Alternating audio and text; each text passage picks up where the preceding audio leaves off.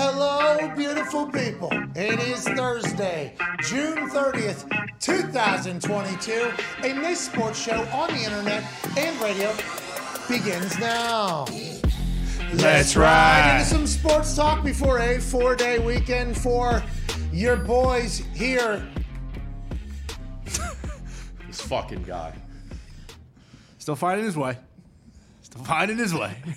I Bruce, it was getting louder after I started talking. I mean, hey, you're doing. Hey, you Bruce, go, there Bruce. you go, Bruce. Go. Ones and twos, Brucey. Bruce in the back, he's doing great at a lot of things right now. And if you ain't redlining, you ain't headlining. Bingo. DJ Let Me Vice said that, obviously. And Bruce, you've been crushing it. No worries. We'll start dancing. It's like shifting a gear in a car between the stick and the clutch. It's a little bit of a give and take here. We will find our groove like myself and at Nick Moraldo, who used to run the audio of the show, who's sitting at the Toxic table because Ty Schmidt just had a baby, have worked together so fantastically at Boston. Connor, the other member of the Toxic table, and one half of the Hammer Dad Cowboys Town. Diggs is here, Zito, Foxy, sitting in Gumpy's seat because he was literally the only person sitting out there, uh-huh. especially after intern left for a six day week. Actually, sorry, 17 day weekend. Uh, Dirty, good to see you back in the Gertie. building. Uh, baby, Dirty. Yeah. Uh, we appreciate you. I believe Bruce had your uh, microphone muted. Welcome Yeah, to he the did. welcome to the jackpot, Bruce. We are in the middle of uh, the hot seat. Let's dive into it. There's really nothing new happening in the sports world. There's just been a continuation of previous stories that we've had to talk about for months now. It feels. Speaking of months, June is basically over already. Whoa. Hello, July. Hello, Fourth of July weekend. And I know there's, you know, a lot of people on the internet, a contingency of people that are saying that we shouldn't celebrate Fourth of July. I'd like to say that it is uh, happy birthday, America. That's right. America, not a perfect country. I hope we are getting better as a country, but I have been fortunate enough, lucky enough to ride the coattails of other people to successful positions where I've been able and afforded the opportunity to travel the world and see other uh, countries. And whenever you're in other countries, I'm going to be honest, it's hard not to say, I wish I could get back to America. I know it isn't the pristine country that we all hope and dream for it to be, and one day, hopefully, it will be. And I feel like we are running towards those times, but I do believe that our country serves a good purpose in this world. There's a reason why there's issues with immigration and border because our country is still a beacon of light around the world to a lot of places. Even though if you live here, there's a lot of ability to pick apart a lot of things that are uh, done and decisions that are made, and we all get pissed off about it. But I do believe there should be a little bit of a celebration for the United States because we are very lucky to live here. And uh, I think if you've ever traveled the world, you would agree with such a thing. It's not perfect. Hopefully, it will be someday. Uh, but I hope everybody has an incredible four day weekend. There's people saying we shouldn't celebrate July 4th. Uh, listen, Tone, with your cowboy hat, Yeah, the accent that we have no idea how you picked up. Uh, there is, there is people, there is. people You're right. Not everything's perfect, but I mean, we could be still be England with poor teeth. Okay. Yeah, tea, tea. brushing ever- off teeth with True. rocks. Yeah, especially now that we're coffee guys. So we can celebrate that at least. Yeah, we can. And also, we can celebrate the good that has come from this country over the years. And uh, obviously, there's other days for us to pick apart decisions and things that aren't great with this country. Uh, and I think that should happen because I think whenever you're watching film or you're trying to get better at something, you have to acknowledge the bad and see what the bad has done. And then in the future, not make the same mistake. And hopefully, we get to that, uh, that point here in the United States. But I'm, I'm assuming there's always going to be fucking assholes. I'm assuming there's always going to be bad decisions made, but we can't let that drag all of us down because I feel like a lot of us, all of us, the majority of us here uh, are basically on the same page with most shit. Now, we come from 50 different countries, okay? In Europe, the size of states are different countries, full borders around them, different languages in some place. Here in the United States, we're massive. People that grew up in Miami are not going to be able to see the world the exact same way as people that grew up in Pittsburgh, just like people in Southern California, in Portland, and then the fucking Rockies in the middle. Everybody's going to have a different perspective because of the backgrounds and the things that they've gone through to get to the point that they are. But I feel like a large majority of Americans, even though it's always headlined by the doofuses and assholes, a large majority of Americans want the same thing. That's respect, that's hope, that's opportunity. And I hope every single day we continue to drive towards that for literally every single human. And happy birthday to the United States of America. And that's why I will, you know, chug a brew or two for the All right. red, the white, and the blue who this Hell weekend. yeah. What we should do is go to DC on July 4th and maybe bury the film of the last couple years. The game ball. The Here game we ball. go. Put it mm-hmm. behind us. That's Bury the genius. ball. Yes. Pull it behind us, okay? MCDC. Yeah, but I feel like the last couple years have, in different spurts, in different parts of time, have proved that hey, we're all pretty much on the same side. Yeah. And then boom, something happens. It's like, yeah, now we got to go. Now we got to go against each other all of a sudden because we're a better person than you are. Have to do. Have to. Yeah, it's, literally like Butch. And these people Yeah. are just losing their mind. And, and then something will happen, and perspective will get put back into place, and it feels like everybody's like, yeah, yeah, yeah, we can all do that. And then uh, once again, I can't help myself, but boom, oh, I fucking hate you. I knew you were a piece of shit this whole time. And then again, things come together. We're all on the same playing field. We're all going through the same thing together. Oh my God, this all stinks for everybody. Oh, we're actually f- seeing a little bit of progress. And then boom, something happens, and it's like da da da da da. So we just got to remember that there have been moments over the past couple years where we have seen our country at its absolute worst, but I do believe there are some moments where we've seen our country at its absolute best too. And uh, we have to remember that as we go forward. And I am an eternal optimist, and I assume at one point in my lifetime, I'm 35, I lived hard back in the day. Who knows how long I'm going to live? But I think at one point in my lifetime, we will see a hopefully a harmonic society here in the United States of America. Yeah. Well said. Well Garner said. changed the last few years. Because I, I don't think celebrating Fourth of July is saying, "Hey, we're perfect." Yeah. No. It's more so what. Now, I will say, as the son of a truck driver, um, who has been very lucky to experience pretty much every socioeconomic status there is in the United States, I have a lot more empathy for a lot of people in different positions than people that are maybe born in one step of the ladder and haven't really experienced it. So I've been very lucky to experience the life into which I've experienced it, where I've, you know, smoked blunts with dudes from Compton and drank wine with billionaires. Uh, I've said that before, but it's real. I'm very fortunate to see a lot of people's side. So when people are like pissed off, I'm like, "Ah, I understand. I, I completely understand. And then when somebody says their reasoning, that doesn't mean that I dis- don't disagree. I disagree with a lot of fucking things that are said and done by people. But I, I feel like I've gotten um, a behind the curtain look at why some people view something some ways and i am very fortunate for that i've been the only caucasian at numerous cookouts i've been the only white trash person at some galas i mean i have I'm, i've been very lucky to see behind the curtains at a lot of things and i just think we all have a lot in common and uh, I think one day that'll all fucking shine through every single day. I hope. I hope. Instead of these fucking doofuses uh, that, you know, do you think Goodell, Commissioner Goodell, do you think that this is a proper use of taxpayer money? Um, what we're doing here today? Are you asking Roger Goodell, speechless for the first time? Yeah. Talking to me. Are you talking to me? Yeah. I don't think it's my job to talk about what taxpayer. You're right, it's not. So let me use this time that we have in the middle of everything going on in the world right now. A lot. We are more, um, I don't want to say woke because that is such a such a tired word right now. Aware. But we are more aware of everything going on in the world because everything's in our hands. Yeah. So all of the world's crises, we are seeing, acknowledging, and realizing at a rate that we have never had in the past. Mm-hmm. So whenever you do see something like that, I can appreciate whenever a politician says, like, with all the shit we got going on, we're worrying about fucking Roger Goodell and a guy who's currently parked his yacht at Napoleon's Island. We can assume that that guy is a problem, but why are we doing this? And it's all a shit show. But we got to remember the shit show of politics has nothing to do with the majority of us humans, and I think we're getting a couple steps closer to that every single day we go by. Anyways, we are a sports show, so let's start diving into the sports.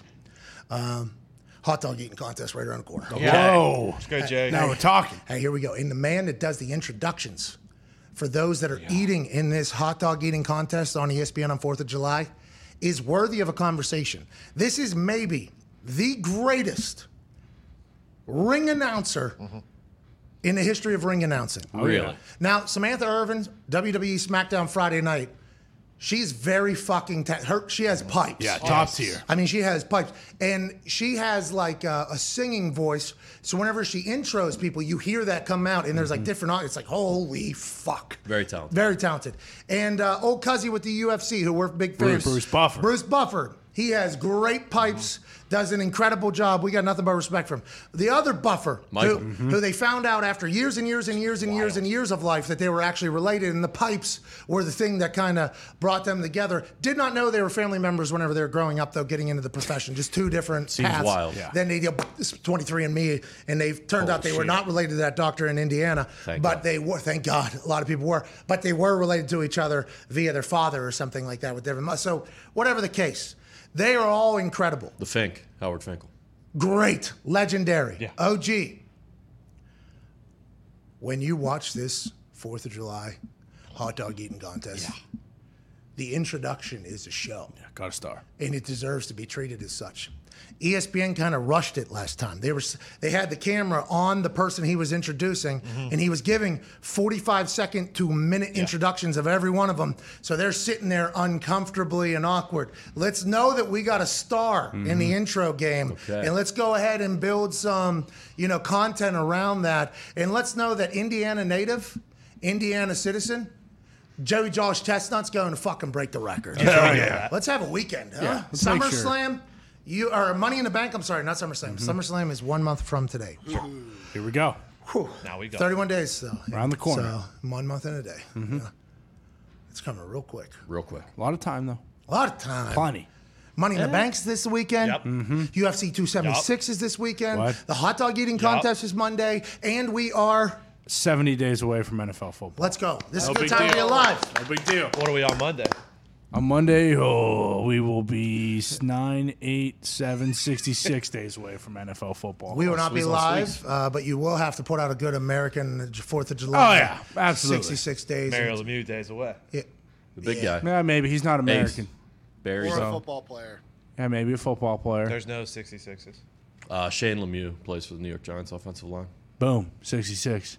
So maybe a Lemieux wearing 66 on Monday. with Mount Rushmore in the back with fireworks and like an American flag. Yeah, okay, perfect. Maybe an eagle. July. Oh, Maybe Chestnut uh, eating his 66th hot dog. So I can put us 66 days till NFL football Yeah. of him eating the dog. happy Fourth of July. Yeah, but if anything like last year, there's a chance that the broadcast cuts out and we actually don't see him eating the 66th hot dog. Hopefully not, though. Hey, different year, new How about, year. how about them setting themselves up for failure because the ticker was just rolling. yes, still going. ticker, no problem at all. Screen frozen. Can't see a goddamn thing. So now I don't know where they do that at I- in New York. Bruce, where does that take place at? Over Uh, there. that's on Coney Island, so like the very end of Brooklyn. Okay, the very end okay. of Brooklyn, and it is. Is it by boat or is it its own? It's uh, it's more of a. It, it is a beach, and there's like uh, the cyclone, like uh, roller coaster type deal. It's like a boardwalk experience, Okay. and there's a massive uh, Nathan's like brick and mortar hot dog stand, uh, and that's where they do the contest. Okay, so the uh, it's not an island then. What is Florida? Peninsula. Peninsula. Peninsula. So this is Coney Peninsula at the end of Brooklyn. Yeah, yeah, essentially. It's kind of like a pier. Is it a pier? yeah, yeah. It's like a board, boardwalk. You can take the subway. It's like the last stop on the subway. See, in my head, the reason why the tech wasn't working because the island was off. Yeah, that'd make more sense. They had to send the thing through the wire. It's not though. It's walkable. It is a peninsula or an archipelago. Sure. Group of islands. Yeah, Uh-huh. it's my favorite land formation. Like the Caribbean. Galapagos. The Caribbean. I like a good mesa personally. What's that? It's like a It's like a plateau almost. It's Yeah. all- almost like a mountain, but flat top. Shit ton in Arizona. What? That was like one month of our education. You remember that? I remember. Figuring out how many, how much water was on each side. Oh, yeah. What's the shape of it? Trick questions at places we'll never go to geography. or remember ever. That was a whole like that was like a month, month and a half of my life. Yeah. I That was feel a like that year. was right in our sweet in in our middle sweet in our fucking house. So What's that? Yeah. that yeah. geography was That was chef's something you could. That was something you could look at, Mm-hmm. learn, and then kind of Geography bowl champ. eighth grade. Yeah. no big deal. Exactly. Belize still use the information. Belize second largest coral reef in the world down there.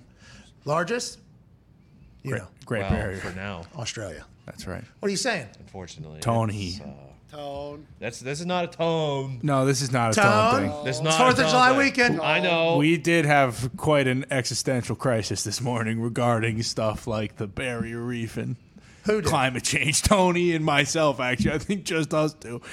What are you guys talking? What are you guys in your fear? You're living in your fears? We right put- No, we put no. over under on civilization slash the world ten years. Oh, so you are living in your fears, right? We're not you- living in the fears. Thriving in the fears, maybe. Ten years. What's this whole thing? It's for this like week. I just gave a whole speech about Yeah. how, like, in my lifetime. I know, Exactly. but the aliens and we got a fucking food crisis. Aliens Hey, by the way, the aliens, the aliens people are going to have to just swallow a lot. The people that are super anti, they're fuck, there's sightings every night now. Yeah, Yeah. it's Boom, bad. boom, boom, boom, boom. They're everywhere right now, Yeah. and there's a reason the government decided to release some of the information. Like, uh, I think we should get in front of this. Seems like they either got drones that they are coming here on a very regular basis. All of a sudden, what does that mean? What if they're coming here and saying, "Hey, listen, we need your coal and we need your oil." Have you There's a seen? chance. West Virginia, open back up. Yeah.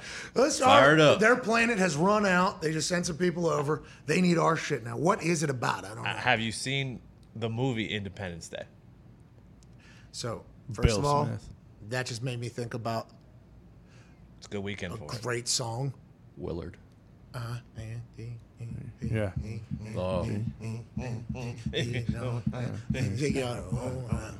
You gotta hold on. Two jobs, work on, you labor. You know what I'm saying? That was a banger. You remember when that one song? Boosie. Yeah, hell yeah. That was before Boosie went to jail. Yeah. Then Boosie came out, and Boosie has become an internet icon. still crushing. He's absolutely living on the internet doing it. But uh, I do believe I've seen Independence Day. Will Smith saves the world.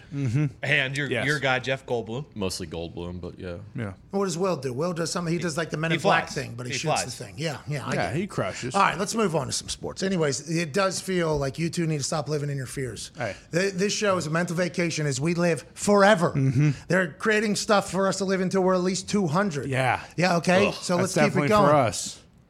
Not for like Elon or Bezos. 200 years old. What a nightmare.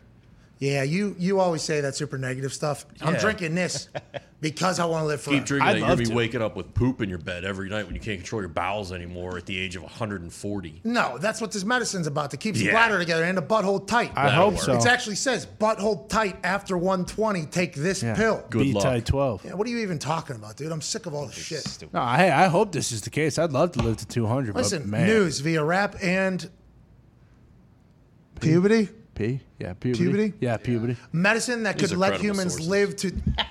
Puberty is a great account. Yeah, Okay. so is that I rap? enjoy it too. down. It But is what a do we good do? We're account. taking meme facts again from Connor over No, here. What that's do a you- facts. checked meme It is fact. not He's meme doing facts. bullshit meme facts. Yeah. These are checked meme facts. Mine come via grape juice, boys. Medicine, exactly. Yeah, it's different. And what's that other guy who's got the uh, diamond tester? That's your guy. Uh, oh, I love that guy. That guy's a superhero. Speaking of living till 200, that guy's living to till to 200. What's that guy's name? Does any of us remember this guy's name? No, I didn't even think he had a name. I thought he was just like a character, and he doesn't actually have anything. There's a uh, like Malibu's most wanted type guy on the internet. Um, currently Caucasian guy with Yeah. an oversized grill. He has a crown. He has more diamonds and jewels. All Oh, real. He showed up in my explore page, and I'll tell you what, I spent good two, three hours on this guy. Yeah. Mm-hmm. And he got that diamond te- uh, tester on his thing every Yeah. single time. It's real. Do we have his name? This guy's name? Uh, I, I wish we could. He's a superhero. We should give him a little respect. Anyways, let's move on to some sports. I mean, What? it'd be cool to go through that guy's profile now, but No, no, no, no. We can't spend the whole. Is, is he Diamond Tester Kid? he might be.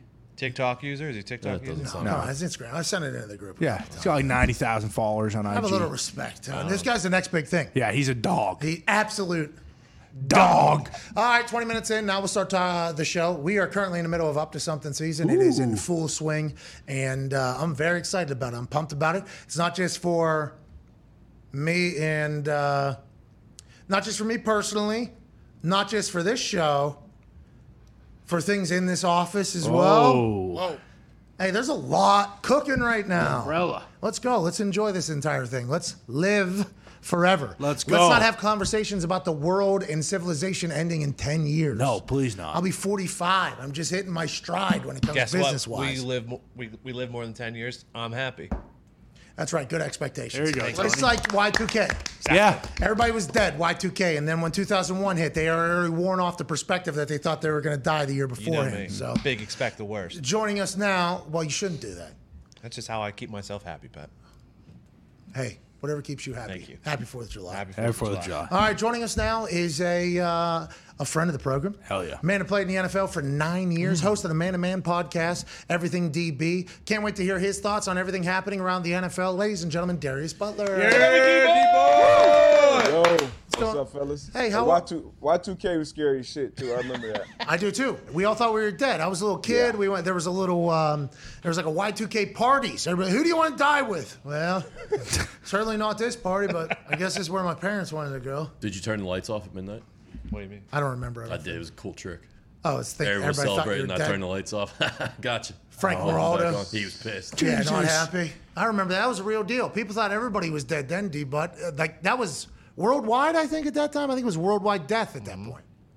Well, it depends on where you were at, you know, because some people were ahead of us and they already knew, hey, everything's all right. But I thought once that shit hit 2000, the computer's gonna be fucked up, everybody's money was gonna be gone. Uh, I thought everything was bad. I had a whole high school career in front of me, man. I was uh, I was a little distraught, but you know, it seemed working out. 22 years later, a little scary right now. Well, that's what that's literally what led us to this conversation. Connor and Diggs were sharing their emotions to each other earlier in the office, I guess, about how they uh, give a projection of ten more years society exists. I'm like, Jesus. I hope not. You need to not be so negative and stop living in your fears. Uh, let's move on, D. But you look fantastic. Great to chat with you. Um, Kareem Hunt chit chatted about the Deshaun Watson, Jacoby Brissett offense that they have. Overall, Hunt did acknowledge that waiting out a decision on Watson has been stressful on the team and organization overall, considering it's hard to know what the offense will look like while awaiting a possible suspension for Watson. Yeah, it's definitely stressful for them, he said. It's tough because they're trying to figure out what pieces they've got for the season and what plays they want to put it. You know, there's different plays for Deshaun, Jacoby Brissett, different playbook, different things we can do at quarterback. Jacoby, although uh, the Colts had him running for like goal line stuff, he's not as. Um, yeah, he won't take the set shot. Sean Watson can move a lot better than Jacoby Brissett can, so we assume Ke- uh, Kevin Stefanski would take care of that. The interesting convo there, I think, that everybody will take from it, not a mention of Baker Mayfield at all. So we're on the outside looking in, going, well, if they suspend Deshaun Watson for a season, they're paying Baker. Maybe Baker will play, and everybody's like, nah, the fence has been mended, but uh, maybe, maybe. He didn't even allude to that, Darius. That offense is moving on. And what are your thoughts with Jacoby as a quarterback for a portion of the season next year in that roster? You think they'll have a chance? You think they'll be in position if Deshaun comes back late or not at all next year? Yeah, I think uh, I think Andrew Berry's done a uh, done a great job building around that quarterback position, um, so that whoever comes in there, you can still win games. Obviously, you got your defense, but offensively, you invested a ton of money into the offensive line. You got one of the best backfields behind it. You brought in uh, Amari Cooper. You locked up your tight end David and Njoku. So um, you, he just he's done all the right things around that quarterback position. It's not like you know Jacoby is just you know, some slap trying to figure it out. Like Jacoby's been around this league for a while. You can win with Jacoby Brissett playing quarterback, um, especially if he's going into a season and like they're having two different game plans. You got one game plan for Brissett um, to be the guy. So uh, at least for eight, ten, possibly twelve games. Who knows how this whole Deshaun Watson thing um, is ultimately going to play out. But I think uh, both sides are moving on, you know, from the Baker Mayfield situation. Now, if it is a situation where Deshaun is out of there indefinitely or for a year, maybe it's a different conversation there with Baker Mayfield. But if I had to place a bet right now, I would say uh, Mayfield is starting for another team uh, come September. You think uh, week one he's starting for another team? Yeah. I think week one. I mean, it's still teams out there that he would be a, a big upgrade. You know, obviously Seattle and Carolina would be the, the two that jump out. Um, even uh, maybe even the Giants will be a team that he could play on. But um, Well, some people around, you know, league circles don't think he's mature and all these other different things. But he's talented uh, as a healthy quarterback, and I've been saying on this show for months. I still think he's, you know, around that 20, top 20 range type of guy. Uh, No, you said what? Top in the right five system. that first time. Yeah, top five. You top remember you five. said Baker was top five? right after Darnold, I think. What's the Hey, he said Baker definitely better than Darnold. Yeah. That motherfucker, Baker top top five. five? Top five. Top I five. stand, I stand on that. Huge upgrade. Big upgrade over Sam Darnold. I, I will stand on that. Golden Tate has come out and to your Giants point, he said he feels incredibly bad for Daniel Jones. Just listed off like, I honestly feel bad for Daniel. Tate uh, told New Jersey Advance Media on Wednesday. Okay, of course. He was drafted into a rebuilding organization for one, had Pat Shurmur for a year, and then got Joe Judge for two years. Now another head coach and another rebuild going into his fourth season. He hasn't had Saquon, Golden Tate, Kenny Golladay, Sterling Shepard. No one is ever on the field at the same time. And then on top of that, he had the clapper, Jason Garrett, is his offense coordinator, and that probably didn't help much. That is uh, from inside the building. Golden Tate is now playing baseball, I believe, and he's having success at it. He was in there for a couple years with Daniel Jones. I know this is kind of like the Sam Darnold thing, right, with the Jets almost. Have you watched the film on Daniel Jones, and do you think he is just a product, or do you think his uh, his ceiling is nowhere near as high as it should be to be a starting quarterback in the NFL? I mean, he's he's talented. Obviously, you don't get drafted that high if you're not. Um, but he's a situ- he's got to be in a situation like the Browns. You know, you got everything kind of uh, built around. He's not going to make the team around him better. He's not going to make uh, whoever's out there on the field, and he's just going to make them better players, make the offense move, win games because of Daniel Jones. He's just not that player. Um, he's super athletic. Uh, as, as he can he can make plays with his legs, but just his consistency. It's, the only thing he's been consistent with is, is, is, turning the ball over. Unfortunately, you know, fumbling the balls, uh, doing things like that. And as a quarterback, that's yeah. number one. Take care of the damn ball. So it's been tough on him, and it has been he has been dealt a bad hand. But eh, when you get drafted high as a quarterback, that's the case for a lot of a, a lot of players. So I can't say I feel. Um, bad for him necessarily, but uh, this should be a good team. You got Brian Daboll coming over. You saw the jump that uh, Josh Allen made throughout his early career with Brian Daboll as the OC. So with uh, Daboll running things for Daniel Jones now, maybe we get the best version of Daniel Jones, uh, or maybe Tyrod Taylor's in there. Maybe they make a move for Baker Mayfield. Who knows? But they got to do something out there in New York. Uh, the only thing he has really been consistent at is fucking giving the ball to another team. that is yikes. That is a Absolutely. Fumbling, man. That, I, I, I've, don't think I've ever seen a quarterback fumble the ball as much as that. And hit his over and rushing yards. Hey, he always hits the over and rushing yards because he's scrambling, doing his thing. He has a lot of Carson Wentz in him, but a lot of people say like he was forced to because there's no offensive line, no real weapons. Yeah. They're in turnover. There's a lot of excuses, right, when things don't go well for almost everybody. Were you? When did you come to the Colts? 13 or 12? 12. So uh, Luck's rookie year, yeah. So that I think it's going to be hard, I guess, for us to have a real judgment on a lot of things. I watched Andrew take a team that was very injured on offense, the offensive side of the ball, brand new offense. Literally nobody knew the offense. We had turnover all over the place, and Andrew like put a cape on almost and yeah. fucking carried that team as a rookie and it was like oh this is a guy and then some people are like that some people aren't some people take some time to develop into that what did they say peyton didn't win a, a playoff game for six years or something yeah. like that michael jordan didn't win his first championship till like year seven or something mm-hmm. like that but in the world that we're in now especially in new york if daniel jones gets any time uh, like any more growth time, it's going to continue to get ugly. I think publicly as a perception for him. Well, maybe Daboll can turn him into Josh Allen. D oh. hey. I mean, that, that'll be big. Uh, that'll be a big task. But Luck was, you know, he's one of those rare. That's rare. a rare find. Is, is he was different. It didn't matter who was on offense, who was blocking for him, who he was handing the ball off to. Um, you had a chance to go out there and win every Sunday. He was special, man. He, he did that from his rookie year, and then every year you know, you saw him uh, add things on and get uh, get better. He get, took a step in the playoffs every year, and then obviously he started getting banged up, and I couldn't keep him out there and staying healthy. But uh, Luck is different, and, and, you know, you see a lot of Trevor Lawrence was another is another player who's kind of been put in that class. You know, the Peyton Manning, the Andrew Lucks. Uh, but it's tough. It's tough. Every position in NFL is a dependent position, including the quarterback. You got to have good people in the front office. You got to have yep. good coordinators calling plays. You got to bring in talent you got to have a good defense that can stop somebody and get you the ball back. Uh, so it's a lot of things that are at play, and it's rare that you find a guy like you know Andrew Luck or Cam Newton on the top of the draft that can really turn things around. How about a good building too? I think you need a good building. Like I, I, I think you need it to win in the NFL, don't you? Because everybody has players. It's like how do you consistently win? I think you need like everything. The culture is not just the locker room. The culture, yeah. I think, is the entire building. Do you agree with that? I agree with that for sure. I mean, you got to like we spend more time with each other than we do our families throughout that stretch. Once you check in for training camp, like it, everything is built around football from from there until February, and uh, so you got to like those guys that you're spending all those hours with.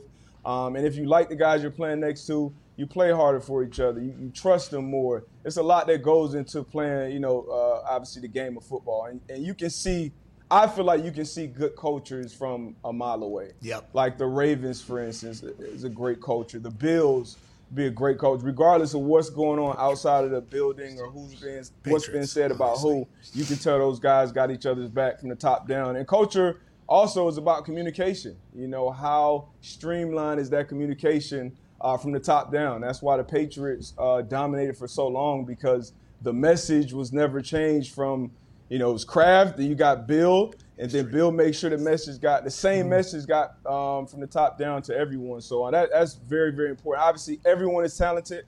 Everyone has talented coaches, talented players, draft, free agency. Everybody has all those same things, but the culture is uh, the difference a lot of times. Hey, transparency is such a good way to build trust, especially in the modern world. You know, a little vulnerability, a little, uh, hey, this is what we're thinking, this is why we're doing it. I think that's why a lot of the younger coaches and younger GMs seem to be having a little quicker success with the modern day athlete. I enjoy watching businesses piece together what they think is going to be the right mixture, though. You know, Yeah. and then, like you said, from a mile away, I think you can you could spot a you could spot a bad decision maker from a mile away too. It's like, oh, somebody's making fucking bad decisions over there. Mm-hmm. This little decision led to this decision, and once it starts seeping in, it's over. And then you get the coach start kicking the kicker. You know, That's then right. Lawsuits. I was going to ask you guys. You we got to talking- be able to empower other people too, man. Like good leaders and decision makers. That doesn't mean you're you're you're the smartest guy in the room. Like you shouldn't be the smart. You shouldn't even feel like you're the smartest person in the room when it comes to every decision. You know,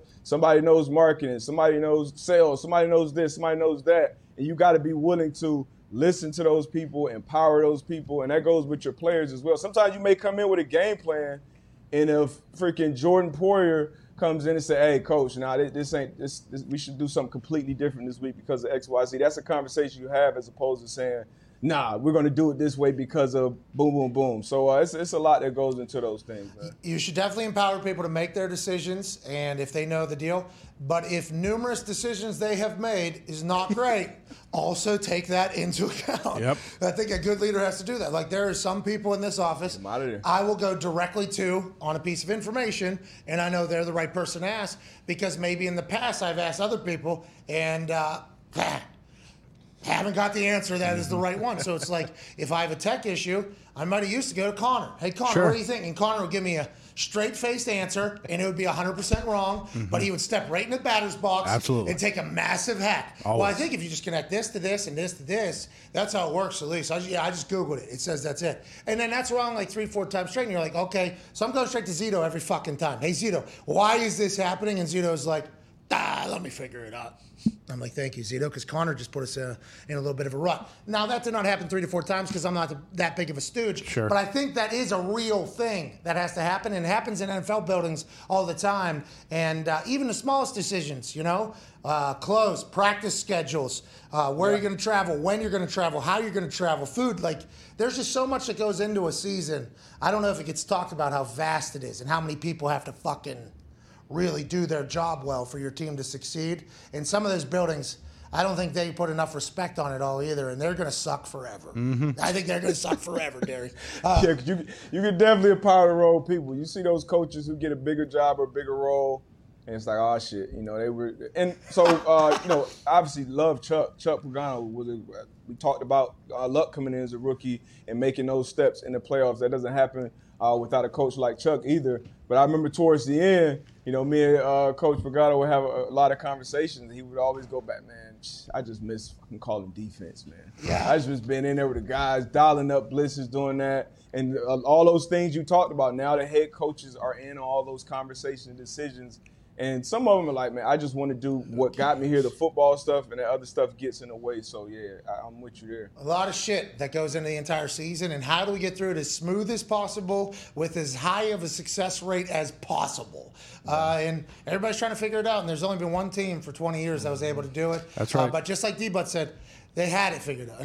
Well, they're already yeah, back. it's easy to figure out when you got a guy who can throw a football to the moon. You Well, know? he's already and, he's cur- and currently on a yacht right now. You don't know what I mean? Uh, go ahead, Tone I was based off of that, like, and we were talking about it earlier. Like, it was a literal shit show last year. Like, can you judge Trevor Lawrence at all off of his rookie year? And then also, when you guys traveled during the summer, did you bring your helmet and pads with you to work out wherever you guys were traveling? Well, there's this one time I went to Monaco, and ah. Oh. you're talking about Russ Wilson. It sounds like. Go ahead, D-Butt. Sorry, man. Beautiful backdrop. Oh. Gorgeous. Beautiful backdrop. And Russ is different. And I told you guys this, er, right? He's different. I That's right. saw him in, in Vegas at a hotel, and he literally had four or five. He had team three with him. working out in a hotel in Vegas. It's a different level de- level of dedication. Legend. Obviously, his budget is a little different. I'm sure he's traveling with, you know, full whatever he needs. But uh, shout out to Russ, man. Obviously, Denver got themselves uh, a winner. But uh, what was the first question you asked, Tom? Sorry.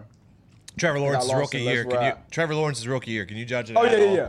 So uh, it, it's hard to judge that obviously with Urban Meyer being there, and he obviously was not the right person to empower and put in the head coach position and make a bunch of those decisions um, around the building. Uh, but looking at Trevor Lawrence- Lawrence in his on-field play, he just kind of looked like he was a, a, a tick behind, and you see that a lot with a lot of young players, um, quarterbacks as well, and even when you're that highly regarded. So I think with Doug Pederson coming in, um, it'll be a, a, he'll make a huge step in his second year. Uh, you can still see the talent there. He still has the arm strength. He still can make the throws. He's still athletic as hell. But now you got more weapons around him, and you got a quarter a, quarterback whisperer, as they call him. You saw the step that Carson Wentz made from year one to year two. so I think we'll see a big difference in uh, Trevor Lawrence in his play on the field, and probably even him uh, as a pro off the field too. There's a lot. It's a lot that comes with being uh, a professional quarterback. obviously you played corner, nickel, and safety in the NFL, so you know the secondary very well. I think I have said this time and time again here. I got a chance to watch your football IQ on display in basically every team meeting we had every season. It was unbelievable, and it's because the film study that you have. There, whenever you said Trevor Lawrence is like a tick behind, that is directly a DB film room. That like that's what you guys are waiting on, right? Like that is Yeah. exactly what you're praying on. And that comment that you just made isn't abnormal for a young quarterback, but it is something that'll fucking ruin your career if you continue to do so, right?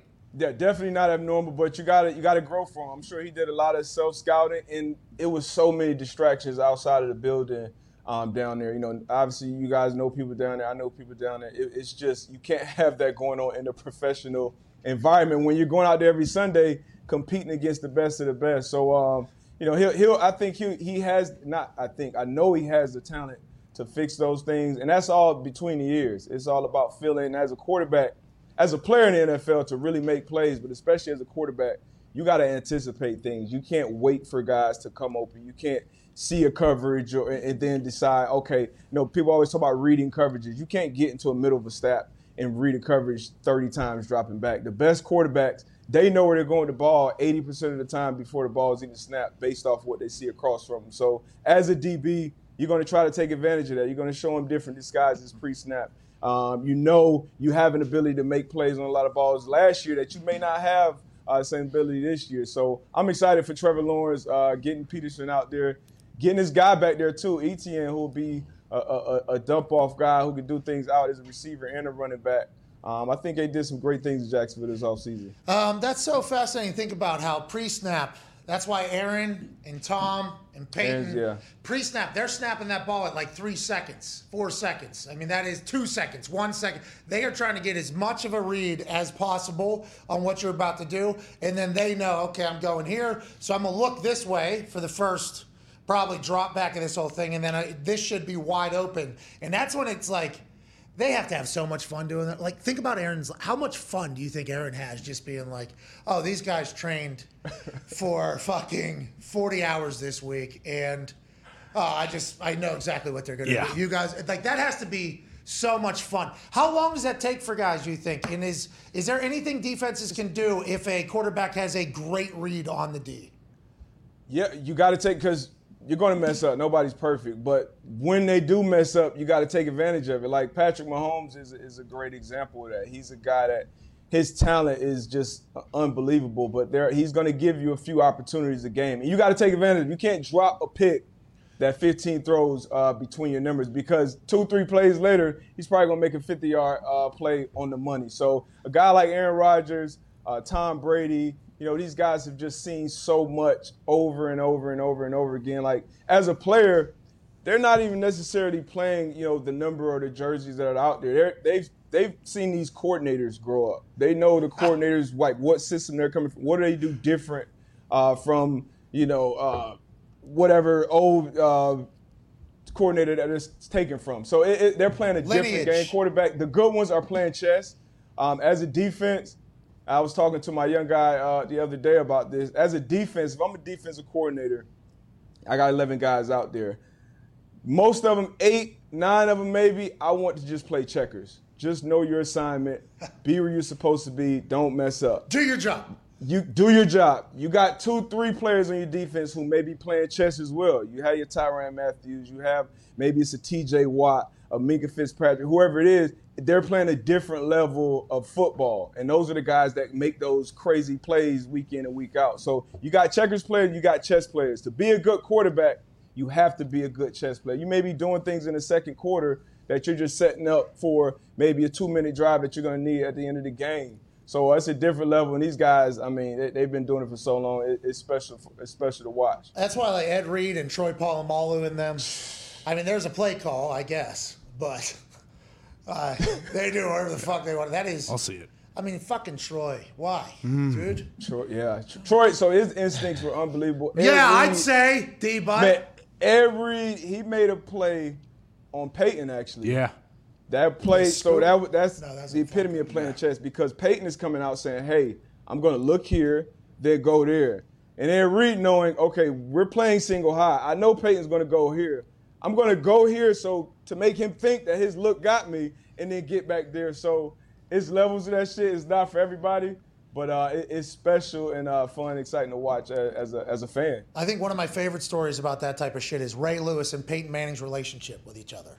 Like they get along very well, and I assume it was because of Pro Bowl and they had drinks together and they learned about each other. I actually watched a game though. I, I think I was there, or maybe it was a highlight I watched. I don't, I don't remember. It might have been right toward the end of Ray's career in Indianapolis. I don't know if I watched the film on the internet or not. Peyton's telling Ray, "You only have ten players, Ray. You only have 10. He's literally looking around. You only got ten, Ray. You only got ten.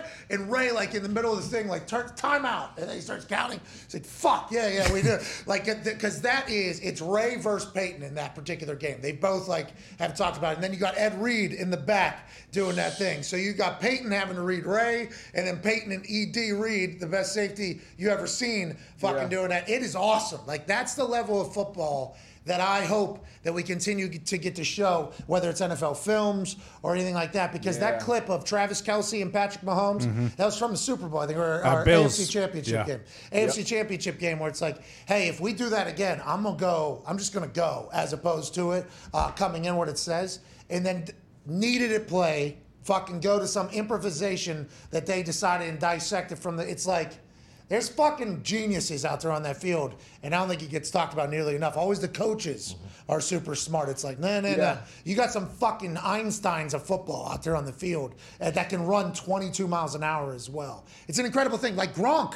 Yeah. Gronk's another guy. They say Gronk's football IQ is just fucking Smart as shit. stupid. What is that from? You thinking? How can you like? What does he do that maybe uh, is a football IQ thing as opposed to just Bill or Tom making the robot Gronky run to the right spot? Well, I mean, yeah, I've, I've been with Tom. Obviously, is huge because when you're a smart player, and you're around others smart players. They're going to see things that you don't see. Kupp and then Stafford, you got a guy like Kupp Stafford, what's that? Kupp and Stafford. By the way, just we just saw it. You said Yeah. when smart players are around other smart players, like Yeah. that's a fucking yeah. Kupp Kupp is another quarterback out there, and, and he knows exactly. It's not just he's definitely not playing checkers. He's playing chess. So you got two chess players on the same page. You can't if you run a zone coverage against Kupp and Stafford. Kupp is going to catch the ball. He's going to win. You just have to try to disrupt him and make a play against him. But a guy like Gronk, even as a young player from probably his first year coming into that offense, you had the game plan to stop 87. You had to know. So as a player, 87, he's getting that. He's seeing that every week in practice, every week on Sundays. So you have to play a different game. Same when Randy Moss was there or Wes Welker was there. They knew every defense was going to have a plan for Wes Welker on third down. So you have to do some Julian Edelman. You got to do something different. So you have to think on a different level, and your IQ is going to come in and be that much higher. Then you got Bill Belichick. Um, you know, obviously, who he doesn't just teach the defense side of the ball. Like that was probably one of the only places where, as a defensive player, you got taught about how offenses saw the game defensively. Like you knew why a young quarterback would get under center, being 11 personnel. The coordinator give him two plays. If you got a single high safety, eight man box, check to the pass play. You got two high safety, uh, check to the run play. Like just to its simplest form. You understood for a minute, two minute differently. So um, you know that IQ. If you if you're willing to learn, and as a pro, that's all you.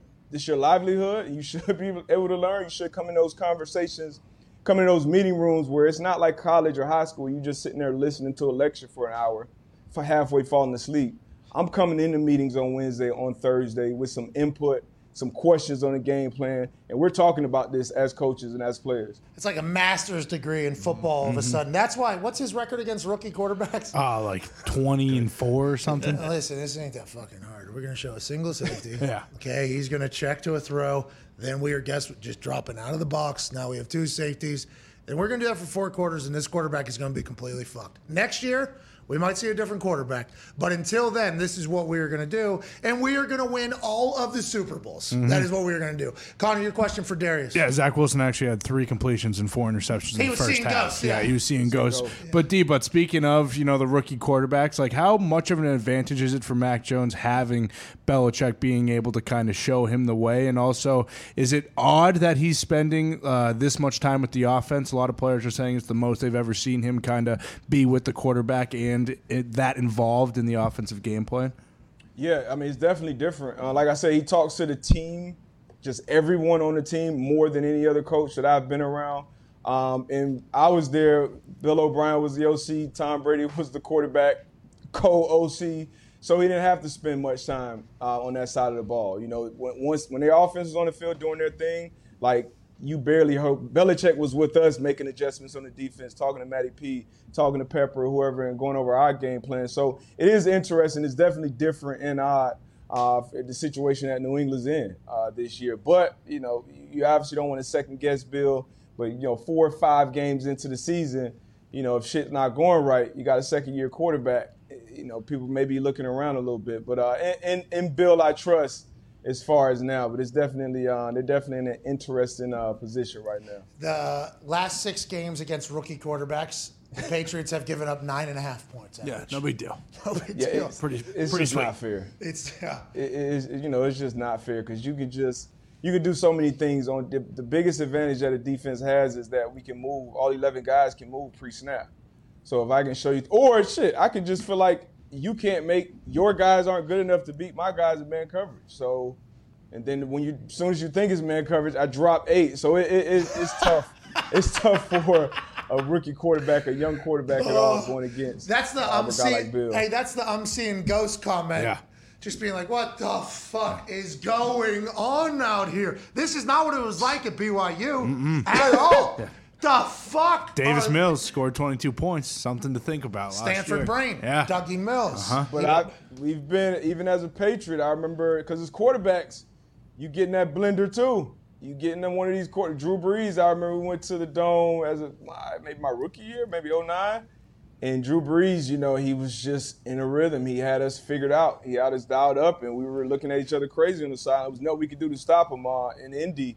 Uh, going up against Big Ben a couple times, but one time vividly, he tore us up in Pittsburgh, and then went on and did the same thing uh, against Baltimore. So like sometimes these quarterbacks, man, because they see so much, and when you have what happens to most football players is as the game slows down, your body slows down as well.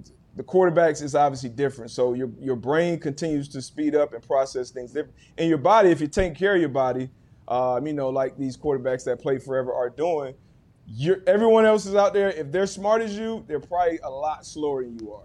And you're a quarterback, you still got a good arm, and you can. You're a coach on the field. It can get ugly. Yeah. D, but I appreciate this conversation today, man. This is fun. I feel like we learned a lot about the football. Appreciate you, man. Appreciate y'all. Hey, no problem. Have a great weekend, huh? You too, man. I'll take care. What you, hey, what you up to, man? I won't tell nobody. Fuck off. Ladies and gentlemen, Darius Butler. Yeah, D-boy. Let's ride Back into the show. Uh, the Talks Table is here at Boston Connor. Nick Moraldo is sitting in. What the fuck? I talked to him about this this morning. I heard him. I heard. I, Not I sure. literally just did a full, even a Venn diagram of what we were You doing. can tell he didn't understand though. Yeah. He, he- the timing's off. It's there. It's just like you know, rookie quarterback. It's all right. Hey, Bruce, you're okay. You're dancing. You're all right. You're Just a tick late. You know, he's getting Tick picked late. off. Trevor Lawrence. Exactly. Making me look like an asshole, Bruce. No, it makes you look better. Yeah. Yeah, I mean, it depends on how if you want to like. Job security. Yeah, exactly. Yeah, not a good teacher, just a good, you know. Well, maybe he's a bad teacher because he's a bad mentor. Doesn't want to hand over all the keys. You know, Maybe necessarily the maybe rookie. it's a bad student. Maybe it's a great teacher and a student unwilling to listen. no, that can't happen in You 2022. got to coach. Be a coach. That'd be accountability. Well, there's also a lot of teachers that stink that refuse to say, "Oh, I'm a fucking terrible teacher" either. And I agree, but it ain't me.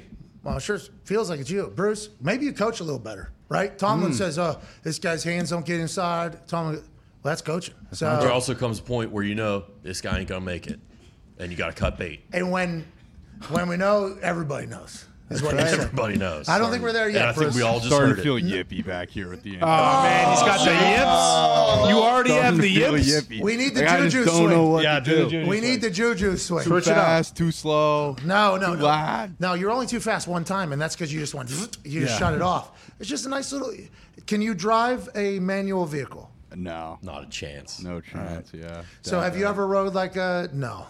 Dirt bike? Have you ever shifted a gear of anything? Yeah, yeah. Okay, so when you shift a gear, it's just like an easy hee, you know, like one of those. You're Yeah. kind of trying to find the the gear. You're trying to find where Feather. it catches. Lift and push. So yeah, you got to kind of. That's all you're trying to do. Here's my voice. Here's the music. Once the beat drop, music goes down. Voice comes in. Boom. Now we're on the other way. Look at this. Oh. gone. This one. Oh. that? Holy fucking raw gas. Uh, all right, let's run one. Let's run. Let's run this from the start here, Bruce. By the way, there's no such thing as yips, pal. That's right. There's only whether you're going to do it or you're not going to do it. And you're too damn smart, and that's too good of a mustache not to do this properly. From the top, please, hour two of the show. One. Hello, beautiful people.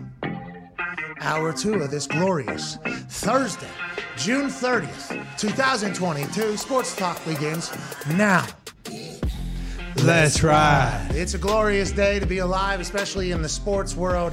There's a man on the ones and twos named Bruce. He- I mean, what are we doing back there, I'm Bruce? watching his finger. Jesus Christ. doing like one. What the hell was that? Boston Connor. What the Bruce? We just told you what You're to fucking do. Brian O'Connor waiting the for the first let's time he got into a car, dude. Yeah. So he's waiting for the let's ride. I just saw it in his hand. Fucking Trying level beat clutching, drop. Granny beat drop. drop. Look at the For beat let's drop. ride. It should be. It should be just about done by the time we say Clutching let's granny. So let's ride. Let's ride. We're out. We're not going to tell you, all right? Let's no, ride. We're you out. no, no, Fucking not answers. zero after let's ride. After the beat drops, you just start slowly taking the clutch out, and then bam, we're into the gear. Yeah. Okay, here's you. Oh, Remember, this is you. This is my voice.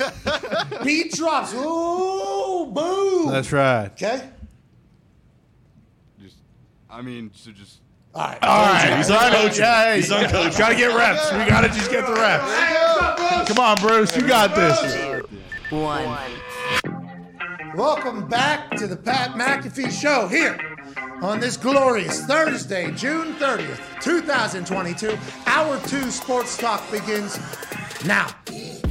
Let's ride. That's right. It's an absolutely joyful, okay, not bad. That's Too better. fast, Too fast. Too fast. Too fast. a little fast. Too fast, but not bad. Hey, But better. Bruce, Yeah, hey. Step by Proud step. Bruce. At least you Hey, got yo. the concept that Yeah, time. Yeah. Now we just work with the concept. Ah, bingo. This guy's going to be on the other side of the world. Hey, when you're over there, okay, think about it. All right, just think about it every once in a while. If we're Tomlin coaching Bruce, then Bruce is Mason Rudolph. Whoa! It is time. Whoa! Hey, you with the guy? Dude, Great guy's, this guy's Sheesh. currently getting Comparison. bonked in the head by Lambda, it feels like over there. But Bruce, I'm proud of you, pal. Yeah. You're doing a lot of great things. Don't let that one thing that happens every hour on this show in very public uh, kind of ruin the mood. You're starting to get it. We appreciate it. Zito's back there. Obviously, Foxy's back there. Dirty in the room, sitting in Gumpy's because there's literally nobody else out there. Mitt's back from the hospital. He's got a patch on. Billy's here. uh, Boston Connor's here. Nick Morono's here. Ten Diggs is here. And live from uh, Attic in Ohio, a man who's a college football national champion, Super Bowl champion,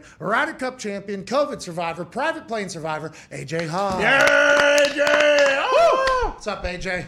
Luckily, I was connected for this uh, when you got to rerun the uh, intro, and it just goes to prove if I know Bruce hasn't driven a manual transmission, but if he drove like he should with both feet, he would know how to feather that brake nice and smooth just on that, that transition. So, Got a point Just there. saying, Bruce.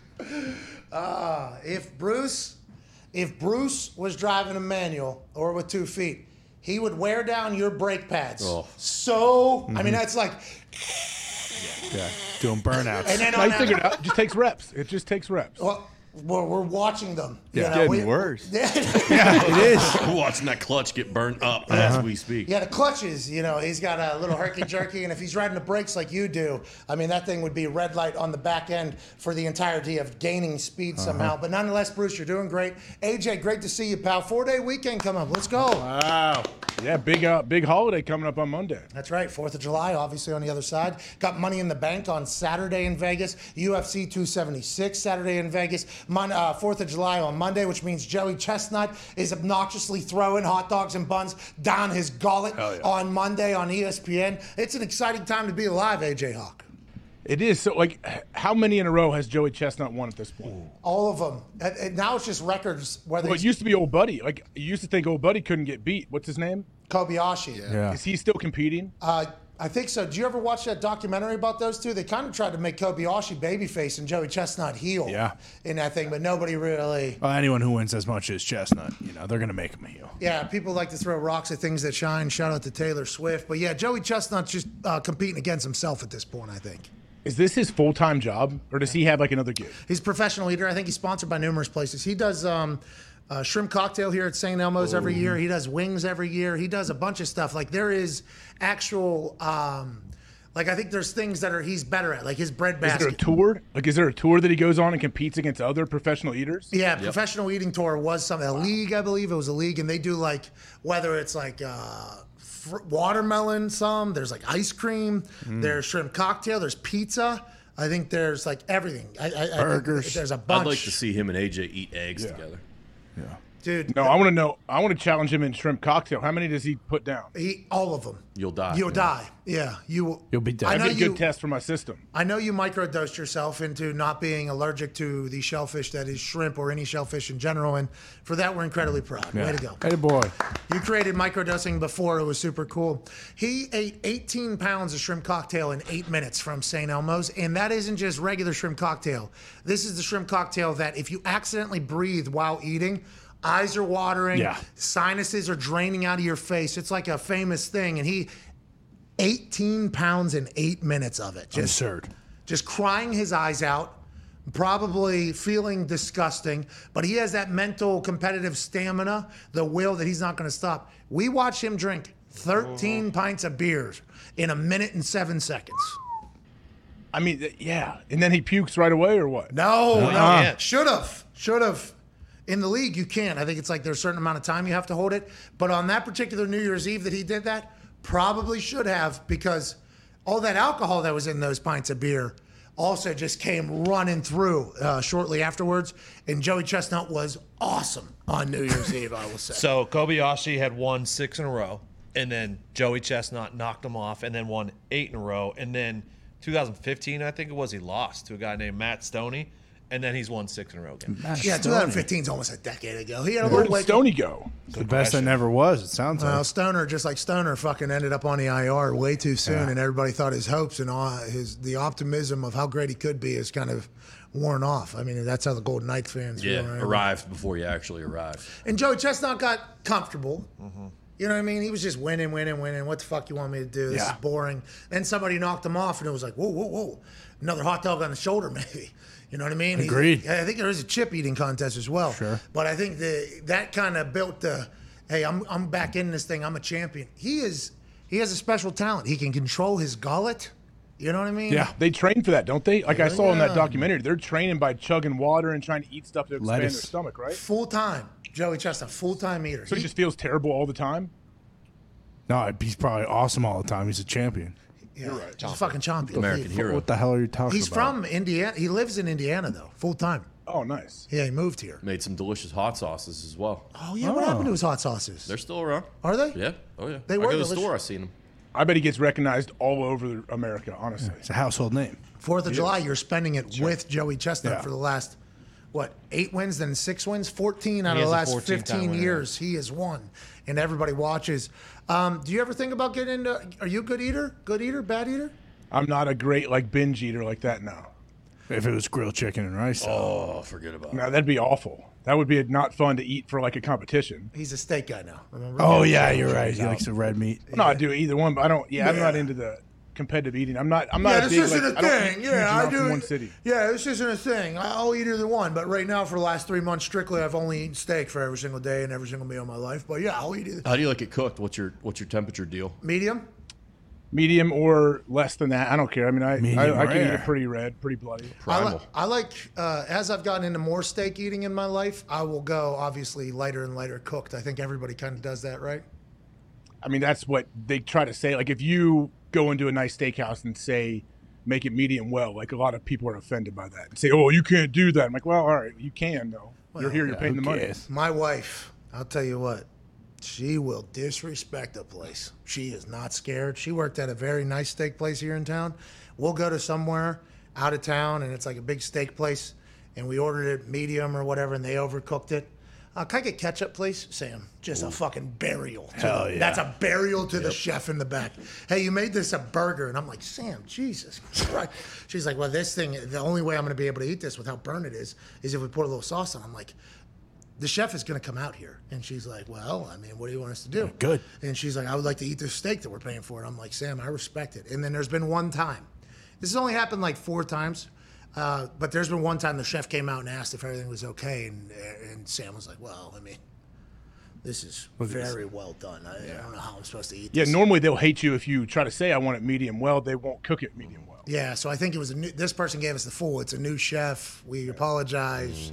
This is not our standard. Chopper does that. Chopper makes a special sauce. Every steakhouse he goes to, he asks for Worcestershire, A1, and ketchup. And he sits there and he whips it together at the table. I love that. Well, if it tastes good, like shouldn't the chef just want the food to taste the best for the person, Yeah, anyways? yeah. Who As a- cares how it is? that's like DJs that say no requests, please. Oh, the worst. I don't those take any bowl. requests, dude. All right. A lot of wedding DJs probably shouldn't take requests. Well, and some wedding DJs don't have like simple songs that everyone loves, like Country Roads or something. oh man, I mean that was quite a moment. I but I should have given a heads up beforehand. well, I should have given a heads up beforehand. But Mr. Brightside back there, buddy. I don't know. I'm I am a um, I am a uh, I am a fan of you know DJs that are open to the environment. 'Cause, Yeah. Hey, the Yeah. the the patrons this particular evening might not be the patrons that you thought it was going to be.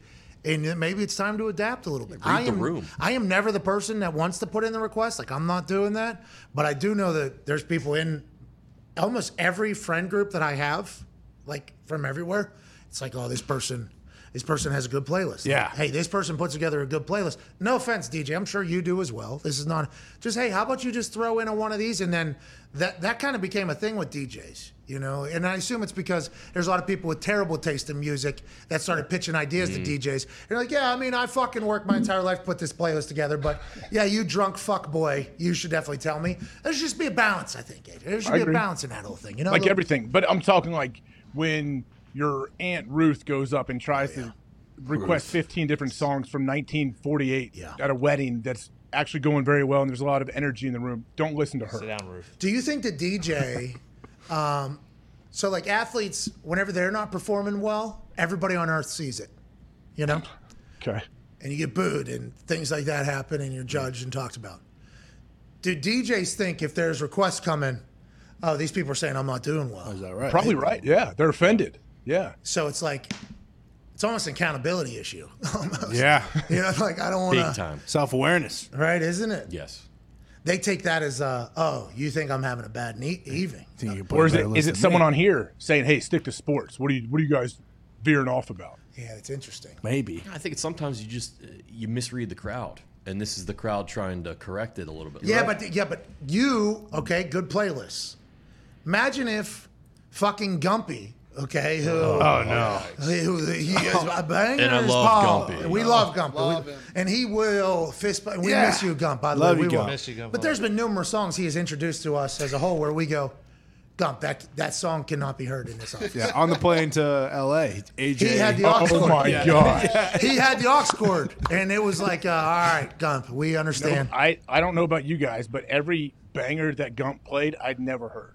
Well, that's Gump tries to introduce new music to. Yeah, don't do it, Gump. Let it get popular, Gump. Don't do it. Well, I appreciate Gump. Love kinda- you. I love you, Gump. Love you, miss you, Love you, Gump. Gump. Miss you go. Gump puts on that cape though, and he's like, "Oh, did you hear the new song? Fucking banger!" And then he'll play it, and I'm like, "He must be talking about a different song."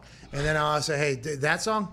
Yeah, pal. And then eh, there's another one from this person. Mm-hmm. Boom, plays it. And it's like, all right, so we just have a little bit different taste. And I'm like, I might be wrong. And then normally the same reaction happens uh, to everybody. But Gump does hit a couple home runs. Let's Yeah, not- absolutely. Yeah. Let's not get in there. But Gump probably went up to a DJ at least once in his life and said, pal, fucking.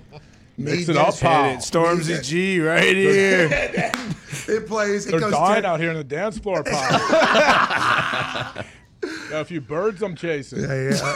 My wedding, you it was flawless. Where you just this website, you put in the songs that you wanted them to play, and if they played a song off that wasn't on the list, you're fucking fired. Okay? That's Oh, awesome. I like that. Free. That's a good play. Doesn't happen in clubs. No. I, I have been at a place where they said text this number your request, and it's like, oh, so they're just making me feel like I Yeah. did. Yeah, exactly. That's very nice of them to do so. Connor's gonna be. Does Connor have a good playlist? We're gonna need him to carry a Bluetooth during our if we get to play together Friday. Oh. putting a, putting a round playlist together. Yeah, here we go. Good. Perfect. And then I can just click on that through my own app and What do we? play it. Do we got to put? I'm not saying it. What? I mean, we have to appeal to all parties that are playing in said golf round. I think you know. No. So for you, we got to have like let the bodies hit, Hit the floor. Yeah, absolutely not. Down with Just play the hit. sickness. Just play the hit. Come on, come on, get down with the hit. Come on. Hey, the Stranger Things soundtrack has some good hits too. Oh, Actually, yeah.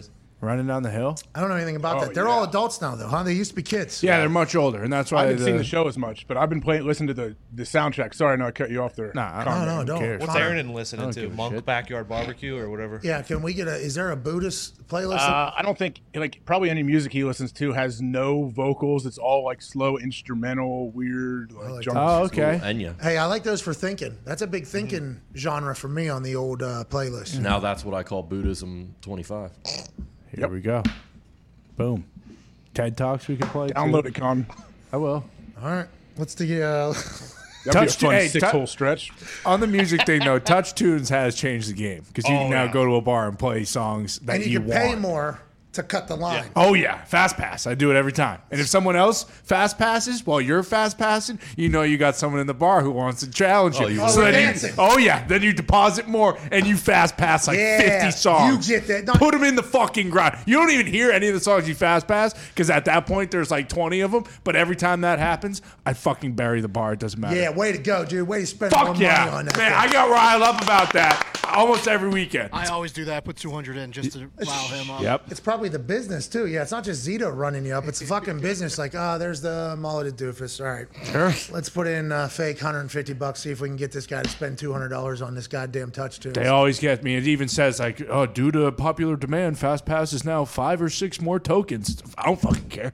I'm playing 50 songs. I will spend. What's your go-to? What's the number one you want to get played? Usually, every time I walk in, I'll do like the spins by Mac Miller because that usually gets everyone in a, in the right place, and then I'll go to like Bruce Springsteen, and then I'll switch it back up and I'll go to like Wiz. Then I'll go to maybe a little Avicii just to dabble in the See, who wants I- to Levels? Who wants to dance? he alive? Yeah, levels. Yes. Yeah, he's alive. Speaking of live, um, we have to keep this conversation alive and go elsewhere because we are a sports show. Stick to sports, AJ. You fucking idiot. okay. Let's let's see you do it. All right, joining us now is a man who, if he was past the aux cord, would put fire flames through any speaker that he would grab. Absolutely. He was an absolute standout star at the University of Cincinnati. I do believe I was actually on the call for his first ever collegiate touchdown. Oh. He would then go on to score many, many, many more and then be drafted in the second round to the Indianapolis Colts wide receiver, Alec Pierce. Yeah! Thanks for having me, guys. Hey, what's going on, man? Welcome to the Colts. Uh, obviously, everybody who matters has already done that. I'm getting to officially do it right now. Pumped to have you here. How do you feel? You in Indianapolis? You back at home? How was OTAs, mini camps? How do you feel going into your first camp here, pal? I feel great. So I'm. Uh, I actually just got down to Tampa. I'm training down there, uh, just getting ready for the season. But yeah, we wrapped up a couple weeks ago. Um, mini camp was all good. You know, it was great to get there and meet all the guys, and know, I'm excited to get going. Uh, you don't know shit about fucking the NFL. We all know that. And I don't want to put you into a position where you'd feel uncomfortable. But there was some stuff coming on OTAs about Matt Ryan and accountability and being commanding and demanding and calling the huddle and the defense actually being super pumped that that happened. What has been your first interactions with Matt Ryan, uh, a guy who Jim Irsay said astronaut, Navy SEAL, and accolades a mile long, obviously. What are your thoughts on him? And was there any welcome to the NFL moments with old Matt Ryan?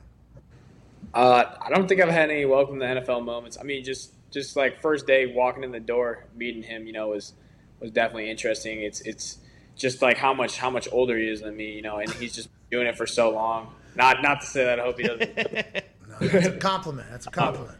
it's a compliment for sure. He's just such a such a leader. Like we would be out there doing the walkthroughs. I know you guys know how that, that goes in the off season. Um, some days you don't have practice, got walkthroughs, and like just how seeing how like locked in he was, like that kind of set the precedent for me day one, knowing like oh like this, this is the the pros now. You got that's what you, how you got to come every single day, you know. What's the, the culture been like? You walk in, obviously everything's new to you at first, but spend being spending some time there, it seems like all those dudes get along very well, and Frank Reich seems to be in control, and they have a lot of great leadership too. Like, what's the culture like? Yeah, I think it's a great culture. I mean, you got a lot of great players um, that lead the culture. I, I, know for the receivers, we're super young, but they have good good guys in that room that are good leaders. Uh, with Parris, Ashton, Michael Pittman, so it's it's a great uh, group of guys, and you know I'm excited to be part of it. Chris Ballard actually told me, you know, like we like our young receivers, we like our young receivers, and I think an old NFL narrative, and if you last long enough in the NFL, which we assume you will, you'll be on your way to do so. Everybody knows you need a good veteran in every room. So I think right. that's why Reggie Wayne was hired as the wide receiver coach. It's like, hey, here's the perfect veteran that knows the building, knows everything about this organization, is one of the greatest wide receivers of all time, Hall of Famer, and he could potentially be the OG in the wide receiver room. What has it been like watching him become a coach? And it feels like he is crushing it. Do you guys have a lot of respect for him? And do you think oh, this yeah. is a job that he'll be able to do for a long time? Oh, for sure. I mean, I'm sure he'll be able to do it as long as he wants to do it. Uh, he's been great so far. You know, he's he's a technician. He's guys that's going to get us right on the field, but then he's also guys able to speak from experience of being a being a, a you know NFL player. So uh, he's been great in that regards. He keeps it light. He keeps it fun out there, and just gets us to go out there and compete. How'd you end up at Cincinnati? Were you just like a scrawny little white coming out of college? And then uh, yeah. what, what, did Luke Fickell and the boys over there do to your game, you think, that made you this NFL stud, second round draft pick? Yeah, um, so I, I, yeah, I didn't have a whole lot of offers. I was kind of considering some MAC schools, and then uh, they ended up giving me an offer to Cincinnati, and, and, that came along late. But at that time, they weren't that good of a team. They were, I think, they're coming off a four and eight season, so it was kind of on par with the MAC schools. Um, but I ended up, I went on a visit there, and it just felt so much better. It's, it felt like they had a lot higher of a ceiling, you know, a lot more potential. So ended up committing there, and then Freshman year, I played all special teams. Gunner. You, would have loved me, Pat. So just straight gunner. Here we go. So yeah, I ended up doing that for my freshman year, and then um, actually was they, they claimed they liked me so much on special teams that they wanted to change me to a, a linebacker, but it also could have been that they just didn't see much of me at receiver potential wise because I was big in athletics, so they wanted to get me on the field. But so I, yeah, I played in that like December of my freshman year, I played uh, I played Sam linebacker, like a, a, safety linebacker hybrid. So I was out there. It was all it was all cool until like they ran the inside zone and I had to go in there and make the tackles. But if they running outside or passing the ball, I loved it. Um, you know, I would have had to gain a lot of weight and stuff. So ended up doing that. Um, and then what really kind of saved my career, I think, or, or made my career was uh, we got a new receiver coach at that time. So the old receiver coach left, and new receiver coach came in, Mike Brown, and he was a young guy, and he's just just fresh out of the league, and he just kind of was the guy you know that taught me all that technique because I was really raw at that time. So he made me like the, the player I am today, and I still think I got a lot of uh, improvement on my technique and stuff like that. But he definitely got that you know that groundwork for me. What was it like playing uh, for Luke Fickell? He's a, an absolute legend. Yeah. Do you think Luke is he ever gonna gonna take another gig? You think he ever leaves Cincinnati? I know everybody's trying to get him out of there, and he loves the place. Yeah, um, you know, like this year, especially with with the Notre Dame job, you just never knew. Um, but I think there's probably only one place he'd ever go, and you know, I, I know you're familiar with that place. being an alma mater there, you couldn't you couldn't blame him if that job ever comes comes calling for him. I wouldn't blame him if he left for that. But uh, yeah, no, he's he's an awesome coach, great players coach, really competitive guy, really really really intense in, in that manner in competitive like competitiveness. I know he's like a like the best wrestler ever or something like that. So yes. Yes. Maybe got to get him out in the WWE, see if you can get him out there. I would love to see Luke Fickell out there, but what he has done with Cincinnati has been awesome to watch. And that North Carolina game, was it North Carolina you guys played on that? Was that? Yeah, right? Uh, UCLA maybe. Yeah, yeah, UCLA. Sorry, the blue. Yeah, They UCLA. didn't, they didn't tweet. Brian Kelly uh, brought his not Brian Kelly, Chip Kelly. Chip. Yes. Yep. Chip Kelly brought the squad, and that was almost I don't want to say the beginning of you guys going on a run, but fucking hey, like from that point forward, it feels like if you guys lost the game, it was a massive ordeal. What year were you born? Two thousand what? 2000. So whenever you were like seven or eight years old, Cincinnati was uh, a squad in the Big East. Then Cincinnati disappeared. Now Cincinnati's joining the Big 12. What was it like to be a part of that city, that school, that university coming back to prominence? I think there was additions on the stadium. I know the place was sold out. Like that had to be a pretty sweet feel. I got to experience this at WVU because when Yeah. our class kind of rose everything back to prominence, the energy around the university was just fucking awesome. Was it like that at Cincinnati? And do you see Oh, them? yeah. Do you see them carrying that, Alec? Do you see them being able to carry that?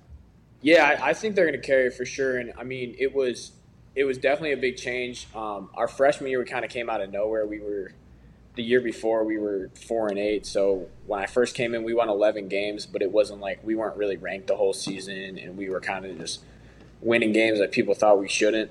So that year, like the, the stadium wasn't packed. We had we started getting some good fan support once we were winning, and people saw that maybe we slid up in like 25th in the rankings, stuff like that. But um, yeah, it was definitely my sophomore year. I think we opened with UCLA, the game that you were calling, um, and that was like the first known like big difference. Like it was a Thursday night game, it was on ESPN, um, and then just kind of built from there. The more games we won, and then you know, uh, junior year was COVID, so we didn't have fans. But then ju- just coming out this year, we were like a top ten team to start the year, and I think every game was there was no open seat in the house, no matter what. Even when we're killing teams, like it was it was packed in there. The student sections, the whole back end zone. So yeah, it was, it was it was an awesome place to play this year. I enjoyed that stadium. It's the oldest playing field in the NCAA or something like that. I forget the stat or fact, and they built the stadium up around it. I remember that. You drink beers? You drink beers, or you super healthy guy? Oh What? yeah, I'll drink beers. Yeah, a little bit. Hell yeah. That's fucking great news. Honestly, that is. Cincinnati, you know, it's, you gotta you gotta drink beers there. Chris Ballard ask anything about like you as a human whenever you were going through the whole draft process? Did you know the Colts were super interested? Um, I did. So they came and worked out Dez, our quarterback. It was me, Dez, and Michael Young, and then so we ended up getting me and Mike ended up signing there. Um, Dez, you know, I thought I kind of thought that they, they wanted to they really wanted to work out Dez. I think this might have been I don't know if they had Matt Ryan or not at the time, but No. I think they were looking at him heavily. Um, and yeah, we just we went and caught balls for him, and I think we Chris Ballard he called after after the workout and just said he was like impressed with our with how we like uh, ran the workout and just kind of our whole organization, our program. Like he understands why we won so many games. So I think that's you know went into not only me getting drafted, uh, we had Curtis Brooks get drafted, D tackle, um, in I think the sixth rounds by the Colts. Um, so yeah, they. I think they're buying into the Cincinnati program. They like it. That's awesome. I like the fact that you drink beers. Why? Like a lot. Yeah, you're, you're a human. That's what it, that's what I hear right there because there's a lot of good times to be had in your time during Cincinnati. And if you were not enjoying it, I would have been like, get that guy the fuck off of this Come team. on. What are we doing? You got to enjoy that type of stuff. Connor, your question for Alec Pierce. Yeah, Alec. I mean, there are a lot of locker room games. I believe, especially in the Colts, there was a basketball hoop maybe last year, and then you know, ping pong and cornhole can sneak in. Are you well versed in those things, or do you kind of have to work at it a little bit? Um, I actually haven't got on the ping pong yet, but I'm I'm a pretty good ping pong player. But I've been I've been running in bags, uh, cornhole, I guess what you call it. But yeah, I've been running in bags. That's that's that's been my specialty. Oh, you, I've you, seen the basketball though. have you ever played the game Euchre? Euchre, yeah, I learned that since he. Oh, that was created in Pennsylvania. Oh, it's an Ohio thing. That's cool. It's actually a Michigan thing. Oh, listen. You go to cornhole? Boo-ray. You know Boo-ray? Yeah, you do not. Hey, listen. Stay the fuck out of the Boo-ray games until your next contract. Seriously. All right. Yeah, I got you. No, that's what I've heard. That's what I've heard. Yeah, back at I've been in a couple hilarious games in Potts hilarious after playing land. We are still on plane for a good 30 45 minutes as we try to figure out who's going to end up doing whatever to get this pot here. Boo-ray is a match the pot situation, so that game is a never-ending one even if you have a winner of a hand. If there's two people in and one person loses, that pot stays. So it's a it can build Boo-ray is the game uh, um, it's a lot of fun. It's a fucking blast. Also in the past has been the reason why guns show up and you know little beef happens with some teammates that maybe aren't on the same page with some debts. Sure. And said, Alec, keep your fucking ass out of the Boo-Ray game until your next contract, okay, pal? I got it. Unless you're a good player, though. Hey, if you're a good player, if you're a good player, get in there. I was a card player, so when I was introduced to Boo Ray, I think it was my rookie year. I sat in there in the game, and I got out of there in a good spot. Good spot. I felt good about it, but I had a nice, conscious conversation with the mirror afterwards, and was like, "Hey, that could have ended very badly. This is not the time to learn a new game." But I like that you're a card player. Here we go. Beer drinker, cornhole player. What? You're just hey, let's go have two thousand yards next year. Alex. Yeah. let's fucking go, pal. Let's do it. Let's, Let's uh, do it. What do you think about the college game uh, that you experienced there with Desmond in Cincinnati? Will translate into the NFL game, and what do you think like is the immediate? Hey, I got to get better at this before my first training camp in the NFL. Um, I think, well, you know, I, like I like I said when I explained my whole uh, career path, like I played special teams. I kind of did whatever it took to win for my team. My team won a lot of games, so I kind of understand that. Like some sometimes we were just running the ball a lot because we could. Um, so I, I understand. I'm not a selfish player. I'm a guy that will do whatever it takes to win.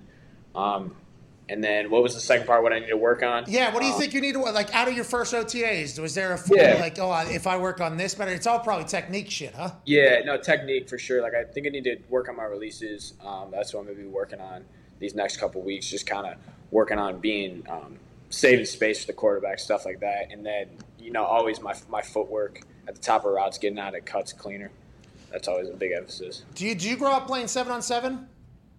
I did not, but I grew up like Midwest Boom is like the best seven on seven team in the the country. It's like right where I'm from. Um, but I played a bunch of other sports, so I didn't do it in the off season. I'd rather like run track and play volleyball or whatever I did. Where are you from originally? I'm from Chicago area. Zito just dropped in my ear. You got a 40 inch vert or whatever. Damn. Ooh. You're, you're a French show, huh? Yeah. Hey, don't end up like this fucking guy next to you here. You know, AJ, he used to have 40 inch vert. Yeah. That's right. Ran a 4 4. Yeah, his fucked up hands. Did the whole thing. Now he's got busted, mangled fingers, and he can't even walk because his knees or whatever. Mhm. But, you know, he'll pay the price on the back end of that, Alec. Right. You drinking wine or swimming in your own pee or anything? Doing any of that weird, uh, like, stay healthy stuff? Drinking wine makes you stay healthy. Well, yeah, I think you live forever. That's what the Europeans do when they're like 12 years old. Try swimming in your own pee. Last night, like LeBron, right? Yeah. Yeah. See? Gets it. Well, Hey, that There fucking guy. Did you see all those bottles whenever they're down in the bubble in his fucking room? He had like 200 bottles of wine corked already he was doing down there. That guy maybe have an issue, but his uh, tequila's number one in the world or whatever. Right? Oh, you don't say. Better than Jordan's. That's No, Braun. second, second to Jordan's. Your question, Tone? Um, Alec, you talked No, about Jordan's Jordan's two to LeBron. no. No, Um, that that's an actual stat. It came out this It week. ain't better than LeBron's Teremana. tequila Amen. is it's it ain't better than Teremana. No, Or not just for No, no, it's definitely not No, definitely not better than Teremana. Teremana. No, or the no. Zoa energy drink at all. Correct. Sorry about this, Alec. This is a little in-house shit we got to deal with. Go ahead, Tone. Alec, you talked about Matt Ryan being 45 years old or whatever. Is that an easy transition for you? Because the internet says that Desmond Ridder looks like he is also a 45 year old man. Do you guys, you guys ever talk about that? Okay.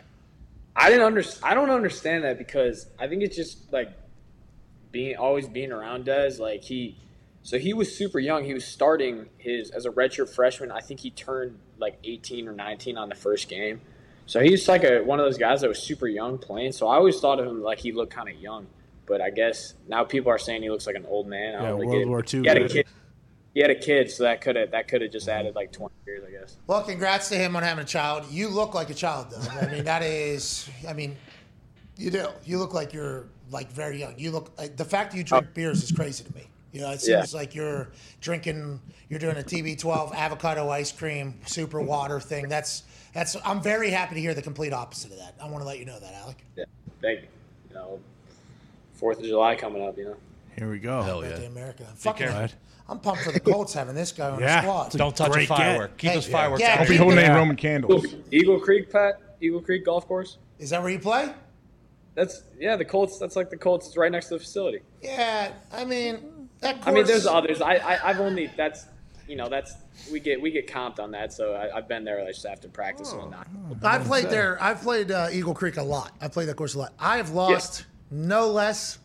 Oh, the the one the one uh, 18 the the one that's in the woods. I lost I lost a ball every hole for the fir- front nine. Every I've lost a hole every single hole I think I've ever played at Eagle. There is just woods and trees dropped Yeah. right into the middle of the fairway. It's, like, too all right, much. there's no chance I'm my way. It's a tough course, sneaky tough course. But I like the fact that you're getting into the community. We are very lucky to have you here. Can't wait to watch you perform, uh, perform, sir. Thank you for your time today, Alec. Yeah, thanks for having me. You good? you. You good at cornhole, huh? Yeah, I'm decent.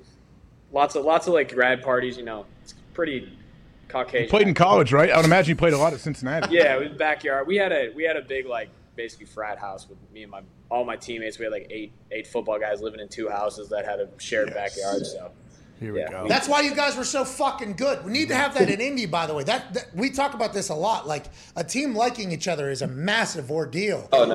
And at Cincinnati, obviously, you guys had each other's back, and success is an easier way to kind of generate friendship and shit like that. But that is that. is- If teams could bottle that, they would try to and sell it. Do you feel that with the Colts team? The same thing you were kind of feeling with Cincinnati, although you're brand fucking new here. yeah, for sure. And I think you know, for me, that's something I've just been like accustomed to. So I, I'm sure I would have been shocked if I didn't feel that way. Um, but yeah, it, it's felt like it's felt just like how I felt at Cincinnati. Like guys are super cool. Um, you know, everyone like just gets along in the locker room. People talk shit. They, they do all that stuff. You know, so it's the same way as it was in college. All right, last question here before we let you go. You walk into a tractor supply. Okay. Sure. Okay, Alex. You walk into a tractor supply and you're trying to pick up mower, tractor, whatever. And there is Yeah. a John Deere one here to the left and a Bobcat one here to the right. Which way are you going and which one are you picking? Oh man, I don't have much experience with tractors. I'd probably go This is not a. just off the color. Isn't Bobcat yellow? John Deere's the green and yellow one. Yeah. Sure. Yeah, I'd go. I'd go probably uh, Bobcat. Good luck with the Colts. We appreciate that. Uh, we will not judge you for that at all. Don't worry about it. Not, not quarterback. No. Not quarterback. Don't make Exactly. In. Cincinnati, Wildcats, Bobcat, right? Yeah, They're the Bears, Bearcats. so Bearcat, Yeah. yeah. Hope I didn't there ruin like brand opportunities right there. Whatever. Well, yeah, just zero. Ch- now, listen, I don't know if John Deere's ever going to sponsor you or Bobcat's ever going to sponsor you. I just Not know in this particular office, like, John Deere. that was a tough decision to make. It's a That Deere was a office. tough decision. We are a John Deere office, Alec. But all, all John Deere. Goddamn right. What? Why? Like a like a lawnmower. Why? hey, Bobcats are red, by the way, Norm. That's their color. John Deere is yellow and green. Does that You change think? Kubota? Bobcats are red. I was thinking of it something else then. Kubota. Caterpillar cat. That's what he's thinking. Caterpillar? I think of the, the Cat big cat. like. Yeah, I don't. I don't even know. They're yellow. Would you like to re decide? redecide? Read the sign. Read what? Can we tell him why you're upset, Pat? Why Oh, are you upset the that sign. he Yeah, I'll, I'll, chose? I mean, I'll take I'll take John Deere. Yeah! Okay. All right. There you go. They got they got a they got Got a a chance. golf tournament, Coachable. right? Like, All right, Yep. this is good. We're gonna win the Super Bowl. We appreciate. it. By the way, we make zero dollars from John Deere. This is just uh, from our life experiences, what we have been able to realize on decision making processes and on. Uh, we have, it's great to hear that, man. There's no there's no wonder why success just follows you around, Alec. You're the man. Good luck with the Colts. We're lucky to have you, ladies and gentlemen. Alec Pierce. That's right. Right. That's right. We've had a great couple hours and. Yeah, there we go. Hey. How about it, Bruce? Nailed it. clap for himself too. I like that. A little self self recognition. That's the best type of self love. Is the best type of love. We're proud of you, Bruce. To my left, you're right on the screen, AJ Hawk. We appreciate you, AJ. Hey, AJ. Oh. Toxic tables here at Nick Moraldo at Boston Connor with no O on the back end of Connor. No. Mustangs forever. What? That's where I put my O. The Mustangs. Go on. Like palm. There's no O in that. Yeah, but you cut the O in half. Who was your favorite teacher there? Takes the U and the M. Ah, you know, I, lo- I didn't really like any of the teachers. We weren't teacher guys. You would get that if you went to plum, but you know, Uh, valid, valid. Actually, pretty valid. Yeah. Now, I think I think Diggs had a good relationship with. What about the one guy that was having sex with students? one Your guy? That one was your guy. guy. One guy. What are you talking about? One. It was guy. just one guy. Your Yeah, just one. Yeah, just one. Yeah. You Connor, said you're a little multiple bit- teachers. You're a little bit younger. Did you know Ezekiel? So actually, it's funny you say that. Ezekiel was two grades below me, uh, but I unfortunately didn't know Elrod because I hear that he was kind of the stud of the family. You're not from Plum. You hear me? Well, Don't claim it. Stop it right now. Now's not the time. Things are going well in Plum right now. We Thought you don't were need, Boston, Connor. don't need you to bring it up. that's a fugaze. That has been for years. Cut Who'd that, you clip shout that. out? Was there a country you shouted out a couple weeks ago? Too? Oh, China? Is that the one you're talking about? yeah. Yeah, the Forbidden City. Sure. Yeah, I remember that. I was there. You still sending love, or No, not really. We'll see what happens though. They might be able to turn it around. oh, maybe, huh? Maybe. Atone Diggs is here. Uh, one half of the Hammer Don Cowboys. AJ, real quick. I don't think they'll be able to turn the. Uh, it's gonna take a while. I think it'll take a while, maybe. Yeah, time. Time. Why you punish me? To be honest, going into four, the last 45 minutes before a four day weekend, this is probably exactly how your office does it going into a long weekend. this show ain't going to be worth a fuck for this last hour, and we do it off. apologize. We, we appreciate everybody for, you know, kind of enjoying the afternoon with us, but you might as well go ahead and move on somewhere else. AJ, you seen that there is UFOs everywhere now, every day. You hear that? Yes. How do you feel? You excited about Some, this? well, some of the video they trick you though. Some of the videos are like ten years old. Some of them are somewhat current. So, yes, like I said, I need cool. Show me all the crafts you want. I need to see it up close. I want to see some kind of bean or see what is what is inside of these things. I'm pretty sure that what we are seeing is other places drones. Yeah. They're flying these drones in there just like we have, and then But shoot one down then. We can shoot anything down. I do believe it probably has some sort of uh, Force field. yeah, because the off the what are those called out in the middle of the ocean? Carriers, uh, Aircraft? aircraft carriers. They said that the one that was following them, their anti-drone defense, nothing, and they were just they were just moving faster than the missiles were.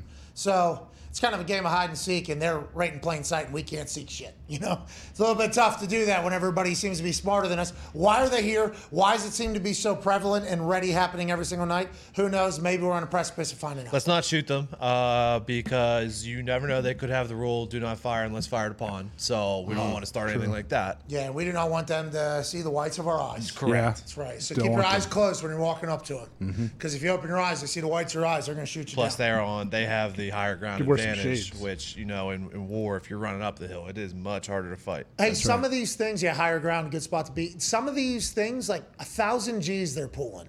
They would if it was if it was. Yeah, one, we can't explain how they're moving, and they're showing like no propulsion, all that. Yeah, so it's, it, yeah, it's so different. I don't know. We need to see more. And then people say, "Well, it's from another country." It's like, well, if another country has something that's able to pull a thousand G's, we're fucked. Yeah. If, if if another country they were there, we are completely.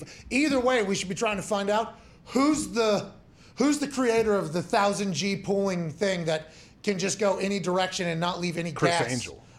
Could be Criss Definitely. Angel. Somebody get Criss Angel in a fucking investigation room and see if this is him or not. Uh, let's move on. Coach Sirianni has made news because of an incredible situation that had taken place on the courts. Shout out to EliteSportsNY.com. We assume this is a Giants fans website, but don't you dare wear Giants gear to Nick Sirianni's local park. A WFAN caller, alleged Thursday he almost threw down with Eagles head coach Nick Sirianni while playing tennis at Centennial Park in Haddonfield, New Jersey. Peter from Mapleshade rig- regaled, regaled morning show host Boomer Esiason and Greg Giannotti with the tale saying Sirianni got upset because he, a Bronx native, was wearing a Giants cap along with a Yankees t-shirt. Mr. Mapleshade, real name, says he was playing on the court adjacent to Sirianni and his wife when the kerfuffle occurred. He goes, Hey, I have a problem with what you're wearing, the caller said. And I go, listen, bro, if you have a problem, you come over here and do something about it. The caller claims Sirianni said he'd have pro- he had a problem with someone wearing a Giants cap on these courts in Centennial Park. Sirianni also allegedly repeated the said the Giants and head coach Brian Daboll suck. Whoa, I question that part. Okay, so who knows if Sirianni is talking shit to Mr. Mapleshade about Daboll and the Giants sucking as a whole, but it sounds like he was getting a little riled up seeing all the Giants gear around him in Centennial Park in New Jersey. He said, No more of this bullshit, and I'll come slap you right in the mouth. Now, is this true? Is this not true? Let's go right to the source. Uh, we sent out a few texts, pulled a few favors. Okay. Ladies and gentlemen, joining us, Coach Sirianni. Yeah, coach. Coach. How, how you guys doing, Pat? Coach, great to see you. You hear me? Great to see you, Coach. I hope life is good. We have missed you. You look fantastic. You look well rested, which I think is a surprise to all of us. But I would like to ask you straight up, Coach Sirianni, is this true? And do you go around looking at people wearing Giants caps and shirts and just smack them in the mouth all the time and say this is an Eagles town around here?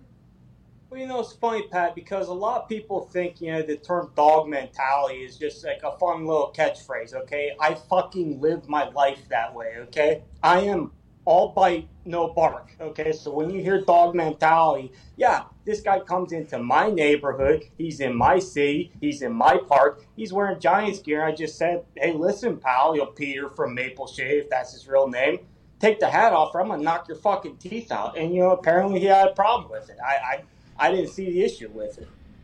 Coach, what this caller says that he obviously wanted to fight you. What happened? We don't know how this this whole thing ended.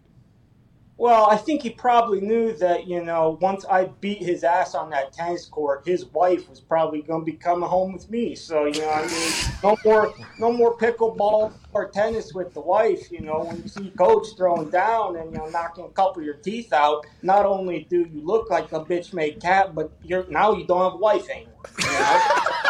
I, Coach, any further thoughts on the NFC East being wide open? They just signed Scary Terry to Washington. We haven't got your thoughts about that. The, the obviously the Giants and Daniel Jones Yep. coming together, even though the fan is uh, running his mouth to you. And let's not the Cowboys got Dak back. Are you okay in the NFC East with all the the recent moves that have been happening? Yeah, who cares? Um, you know, AJ said, I don't think he said, I did say that. The Giants do fucking suck. You know, Brian Daboll goes to Rangers games and everyone loves him because he's, you know, drinking beer, sitting in the front row. Well, let's, let's see how much he's laughing and having a good time when I'm shoving the football down his throat, you know, for 60 consecutive minutes because it's going to happen twice this year. Uh, Carson Wentz is a quarterback for the Commanders, so that's great that they got Scary Terry, but we do not fear that man. He has no dog. Everyone knows dog mentality.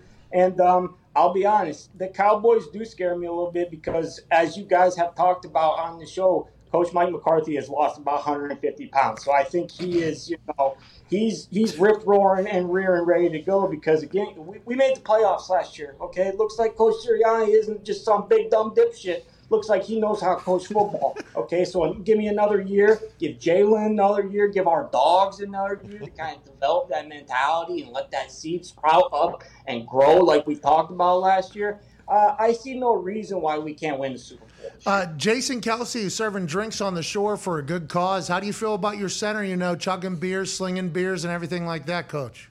Yeah, he's a dog. Uh, you know, he basically he he is what we are looking for in a football player. He's a dog on the football field. He's a mean cuss, a mean son. He can drink beers like no other.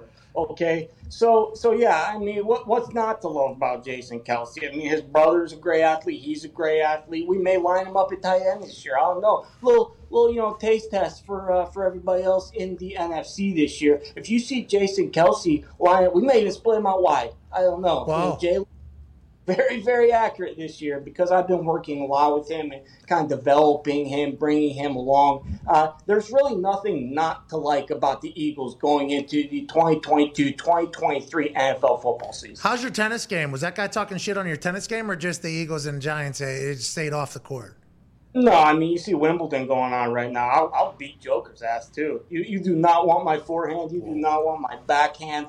When I get out the serve with the topspin, it ball game over. Ball game over. Okay, so uh, I didn't have my racket on me. You know, I was kind of just walking around and making sure that you know guys weren't wearing Giants hats in my territory. He was, and uh, we know what happened. You know, I threatened to beat his ass and kind of embarrassed him. So. You cut you alphaed him, which is a dog thing to do. Uh, Connor, Boston Connor has a question for you, Coach. Yeah, Coach, how is uh, AJ Brown, you know, taken to the team, and also how is the uh, big guy out of Jordan, Jordan Davis, D lineman, doing with the squad?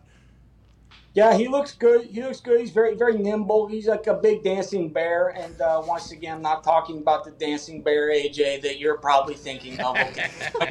I know where, what you're getting at.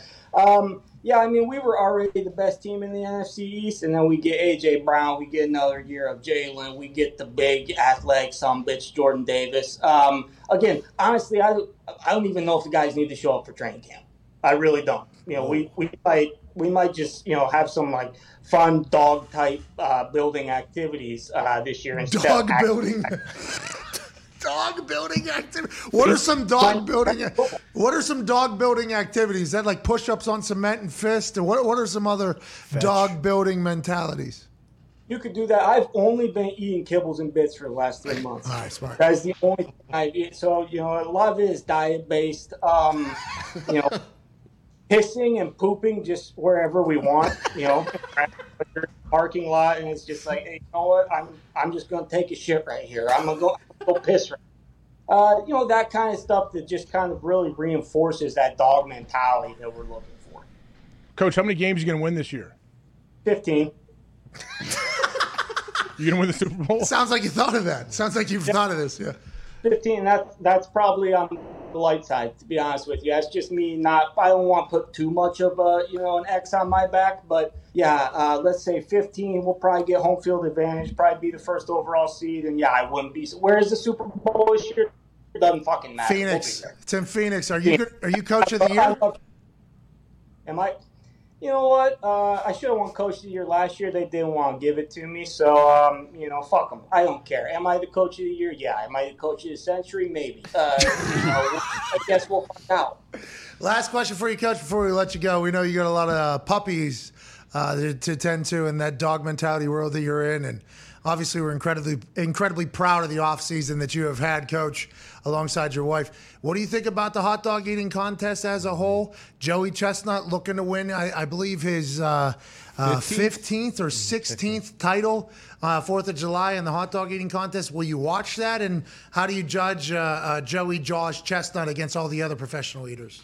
I mean, it's tough because Jaws is going to beat the hell out of everybody again. There's almost no point in why I do. I, I will take you know the the dunking the hot dog in the room temperature water technique. I will probably kind of see what he's doing to, to maybe take that into a speech this year. My uh my pick to click my my underdog this year. Watch out for Eric Badlands Booker. Okay, he is a mean cuss. He weighs about 800 pounds. If we're just talking pound for pound, how many hot dogs he could eat, um, he he could probably eat like one or two thousand in the five.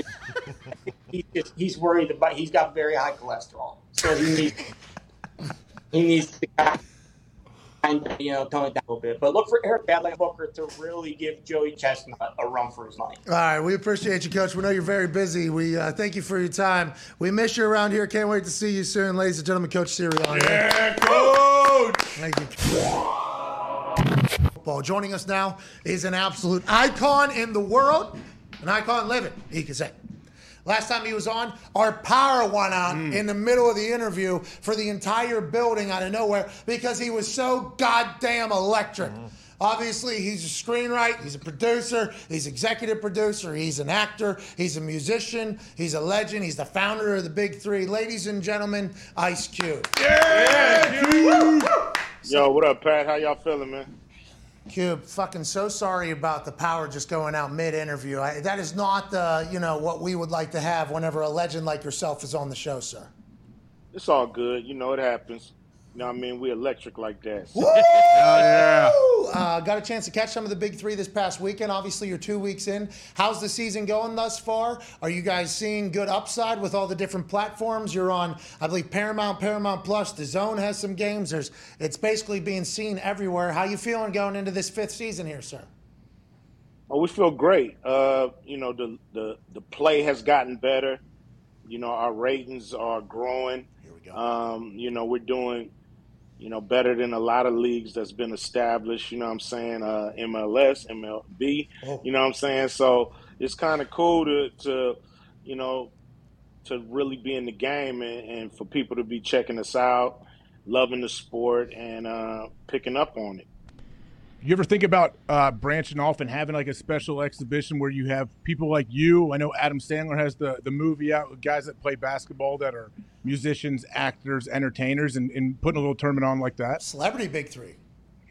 Uh, not really. You know what I mean? Um, just doing the real league is hard enough. So the celebrity thing, they do a lot of that uh, around All Star Game. You know, we're thinking about uh, doing a celebrity game, doing our All Star game. So, you know, not a whole league, but maybe a game here and there. Hey, you just mentioned uh, having good ratings and comparing yourself to MLS and MLB. The MLS just signed for 250 million with Apple. You know that? You obviously know that. 250 fucking million cube. Yeah, I mean Microsoft. Come on, man, come on with it. We already working with them. You know what I'm saying? They ain't, they ain't cut a check like that. I mean, we could definitely use it. We're a new league. We need all the support we can get to, uh, you know, get us over the hump. Hey, I just got this. I didn't know this was happening. I literally just got sent this. Um, the National Football League, parenthesis NFL. Okay. That's how it will be referred to going forward. Good. Announced today its partnership with Contract with Black America Institute, CWBA, an economic inclusion focused initiative led by artist and entrepreneur O'Shea Jackson, also known as Ice Cube. The CWBA and NFL partnership enhances the NFL's dedication to increasing economic equity and partnerships with black owned businesses. The NFL has spent and allocated over $125 million targeting black owned businesses over the last year, bolstering its commitment to economic equity. Okay, so first of all, fucking awesome that you're doing that with Thank the. NFL. Follow up, do you feel pressure being the guy that the NFL is like, hey, we need to do something? Who's an incredible businessman that can help us kind of touch the culture, the community? Like, that's a big time position for you to be sitting in for the success and for the NFL to choose to do business. That's a big fucking deal, right? And don't you feel a lot of pressure from out there? And could you have ever expected this when you were taking a baseball bat to a motherfucker's office uh, back when you were getting screwed over, Q? Uh, well, as far as pressure, uh, no. You know, I feel privileged to be in this position to be able to to initiate something like this. Um, Troy Vincent and Roger Goodell um, really came at us and said, "Hey, you know, what can we do in our business to help bridge this uh, wealth gap?" And uh, we came up with some great ideas. We connected them with some great businesses that's out there. They um, injected them into their, you know, chain of contracts and stuff like that. And we, we want to do more in the future. Of course, we're going to be connecting them with more businesses. We want to connect with the teams too. Right now, it's just really with the uh, the main NFL, but we want to connect with all the teams. Try to do the same thing, uh, and then connect with other leagues. Uh, you know, the, the NBA should be all over this.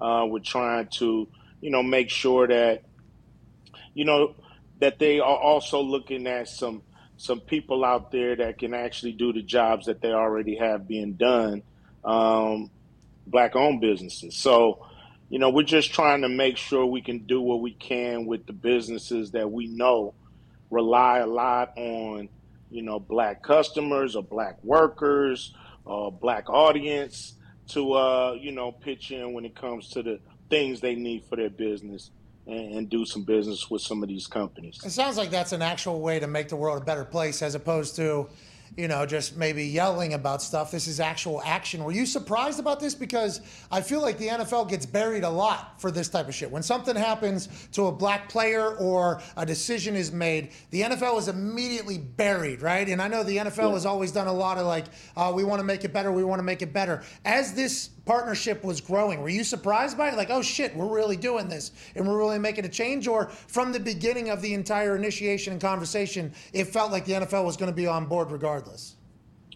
Well, it felt like they were going to be on board, you know, as long as we came with a with a great plan on how they can do this. You know, sometimes it's just being, you know, who you're familiar with.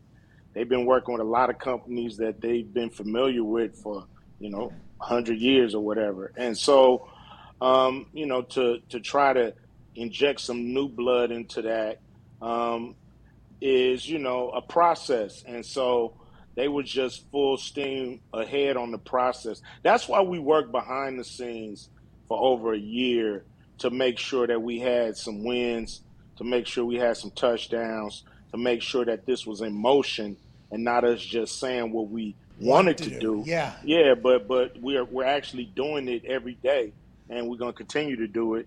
And we want other leagues, other companies, um, you know, to jump on board with this kind of uh, thought process on how to, you know, inject some some wealth back into the communities that they depend on so much. What's it been like working with uh, Roger Goodell throughout this whole process? He doesn't speak to the media a whole lot, and a lot of people don't get to interact with him too much. I would assume he's been pretty good with you. Very cool. You know, we we started off just kind of, you know, being cool without doing any business. You know, I met him years ago when he, you know, first took over the NFL, and you know, you know, I'm a big Raider fan, president of the Raider Nation. If you didn't know that, so uh, I'm always Devontae. getting on him about you know the Tuck rule and this and that, and so you know I told him you know move the Raiders to L.A. The Chargers are going to get booed out there. So you know I've always been you know hitting you know hitting him up and, and kind of giving him my two cents, just as a fan, just as somebody you know who loves the NFL and love the product, and so when it was time to actually do something like this, it just made it easier because I already knew Roger. And, um, you know, when you're sitting at the top and you say, hey, get something done, that doesn't mean it always happens, you know, in a hurry. But, you know, what I saw in Roger and Troy, that they stayed on top of this and made sure it happened. And um, that's what we needed. You know, um, we, we, we need, you know, the people at the top to push everybody throughout the organization to make something like this happen. Hey, can you uh, maybe get Goodell a feature on a Mount Westmore track? Going forward. I don't know. I got to check his bars. You know what I mean? I don't know how. You know, I don't know. You know, he got to have a hot 16 to make it on the track. You know what I'm saying? Could you imagine Goodell walking out with that fucking peanut M and M's on that Yep. leather Oh. chair and just draw? I mean, that would be hysterical. Um, I'm very happy to hear this, but as soon as I read this, I did not know this was happening. And as I was reading it, I'm like, this is fucking awesome because everybody kind of gets yelled at for being all talk and no action. And then this actually happening and you saying, like, yeah, we're trying to do things first before we make the announcement. Uh, incredibly fucking cool. Cube, you continue to kill fucking everything. Thank you, Pat. I appreciate that, man. What's next for you, man? What are we doing next? You have movies all over the place. You're running a fucking initiative to save communities. You got Mount Westmore. Obviously, the big threes in season five. Is there anything else that the Ice Cube universe can handle at the moment? Hey, you know, more touring, making music, um, and you know, making sure this league, you know, has a great summer. Um, like I said, we need support. You know, without a doubt. If you love the big three, support the big three, and um, hey, you know, just continue to look for ways I can, you know, make this world a better place. Well, we appreciate you, man. Thank you for coming back. Sorry our power got cut out. Can't wait to chat with you again. Anytime, man. Anytime. Hey, listen. Thanks. You're talking about Hot 16. Uh, you know? Hey. I'm gone, man. All right, ladies and gentlemen, I screw I uh, appreciate that. Good dude, man. He's always great on the show. He's been very nice to us all the time. I would like to get a sponsorship into the big three. CFO Phil, let's figure that thing out. That'd be awesome. I would. Yeah. It's a sport. Sustained success. He stayed relevant forever. That's really, really tough to do. Dude, he, he writes, he acts, he raps, he creates, he bridges. I mean, he, that is just what a fucking mogul that guy is, honestly. And could you have ever imagined? I bet he did. That's why he went in there and said, "Fuck this guy. Uh, you are not. I can do your job better than you, and you're not going to fuck me over." Like that is. I'm very thankful for him. All right, I'm getting the fuck out of here, okay? Because I have to. Uh, AJ Hawk and Tone Diggs, Nick Moraldo, Zito, Bruce, and I think Pirate, uh, Mitt, and Dirty will take this thing home. You all are the best humans of all time. Uh, I don't. We already went to a break, right? Yeah. Yeah. Yeah. There you go, Bruce. There you go, Bruce. One more time, Bruce. All right, yeah, yeah, you're all right. Uh, Come on, Bruce. AJ, please take this thing home and make sure we do a good giveaway, please. All right? Oh yeah, boys, you're gonna have to help me with that. Have fun. Enjoy your uh, SmackDown tomorrow, and then your premium live event on Saturday. Okay, you got it. Money in the Bank on Saturday, live from Vegas on the Cock, Peacock. SmackDown tomorrow night in Phoenix on Fox. Then, obviously, on Monday, 4th of July, Joey Chestnut will attempt to stuff more hot dogs down his throat mm-hmm. than any human has ever stuffed down their throat in the past. Hell yeah. Have an incredible weekend. And remember, although we're not perfect, we should still celebrate a little bit. Cheers. Thank you. Tone Diggs, take this some bitch away, pal. Thank you, Pat. Have hey, safe flight. All right. Look at this tone split screen with me and you. I've never seen this. We haven't had it before, have we? No, I think I think we do it every single time that they Yeah, leave pretty early. much every time. Man, I don't know. We'll see. I'll Hey, check. do you- Come up with a giveaway, Diggs. Oh no, the, it's on fire again. Son of a Uh, bitch. It must be the mulch out back. That's been a, an ongoing situation here. Someone keeps smoking cigs and, and putting their butts out in the mulch beds, and then the mulch beds light on fire. That's a true it story. Gets sucked into the ventilation here. It's I can smell it. It's already filling up my lungs. That's that's a true story. That it, apparently it happened in Cleveland, but I thought Cleveland was just doing Cleveland things and the whole city was on fire. But actually, out back uh, this week, someone flicked a cigarette into a mulch bed and it caught all the mulch beds on fire. Really, this is coming after that big fire you guys had a couple weeks ago. Yeah, right on the heels of it, which is quite concerning that there is just absolutely no regard for fire safety around here. Uh, but you know, we will battle, we will persist, and we will overcome. Okay, we will, and we will do a giveaway before we forget to do that. Yeah. because that that will happen. Um, let's do hashtag Feel Good Thursday because that's what it is. PMS. PMS. Hashtag PMS Feel Good Thursday. Off to a fucking hot start, Tone. Hashtag PMS Feel Good Thursday. We'll do that. Is that all right with you, AJ? That's great. Sounds amazing. What do they got? What do they yeah, win? what does he Do we care? know? He's already trending. So. True. Hashtag PMS Feel Good Thursday. We'll start there. Um, Five ninety nine to ten winners is what the giveaway will be. USD. USD. And to win that, you will have to use the hashtag PMS Feel Good Thursday. Um, and then we and include your cash tag in that. Your cash app, cash tag. Cash in the app, cash tag. And we would like you to tell us using a GIF or a picture or or whatever you would like your favorite uh, thing about the Fourth of July. Okay. Good one. Okay. We like to stay topical around here. What's your H. favorite thing, Diggs?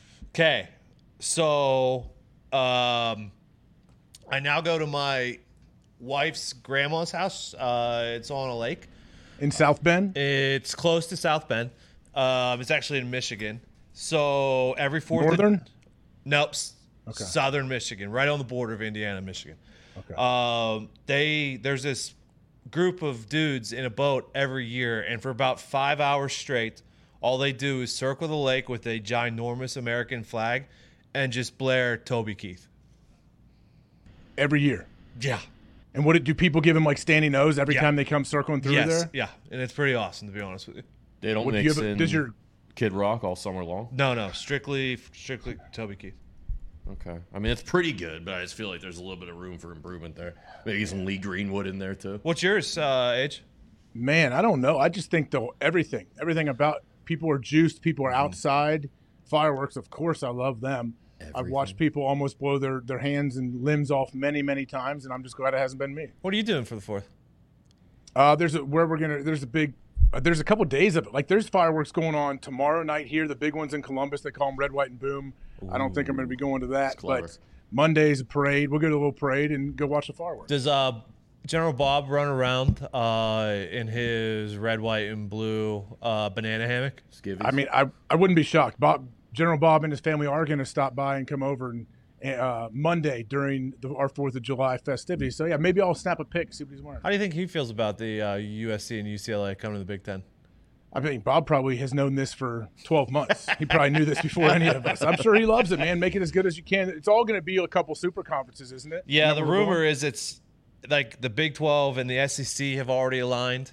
And then apparently the ACC, Big 10, and Pac 12 kind of made an agreement that they would look after each other's back. So it feels like, and there's some been some reporting on Twitter that I've seen now that it's basically going to be like two super conferences of 20 plus teams. This is good though. We're going to get see better games, right? Because normally you're only going to play if Ohio State's playing the Big Ten. There's a couple games a year that people care about. Yeah. Now you could have a lot more games that people care about, right? Yeah, because like, listen, they had they had a few years, and so did like, but Ohio when Ohio State, when Rutgers, Ohio State, like you know, kind of know what's going to happen. Ohio State, Northwestern, you kind of know what's going to happen. But uh, but yeah, you would think so. You would hope so.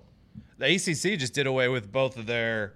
They just made one Does big it matter? Does do conferences matter to you? Uh, Conferences don't really matter to me. Like, how is it going to affect people to where they're super mad? Is it only going to be the people that are like old school? Hey, this is what college football is. Let's win our conference. Let's go on from there. I don't know. I think it's the purists, or I think it's the fan bases who love playing those schools. Yeah, it's great news if you're a big uh, Power Five program or one of the big traditional powerhouses.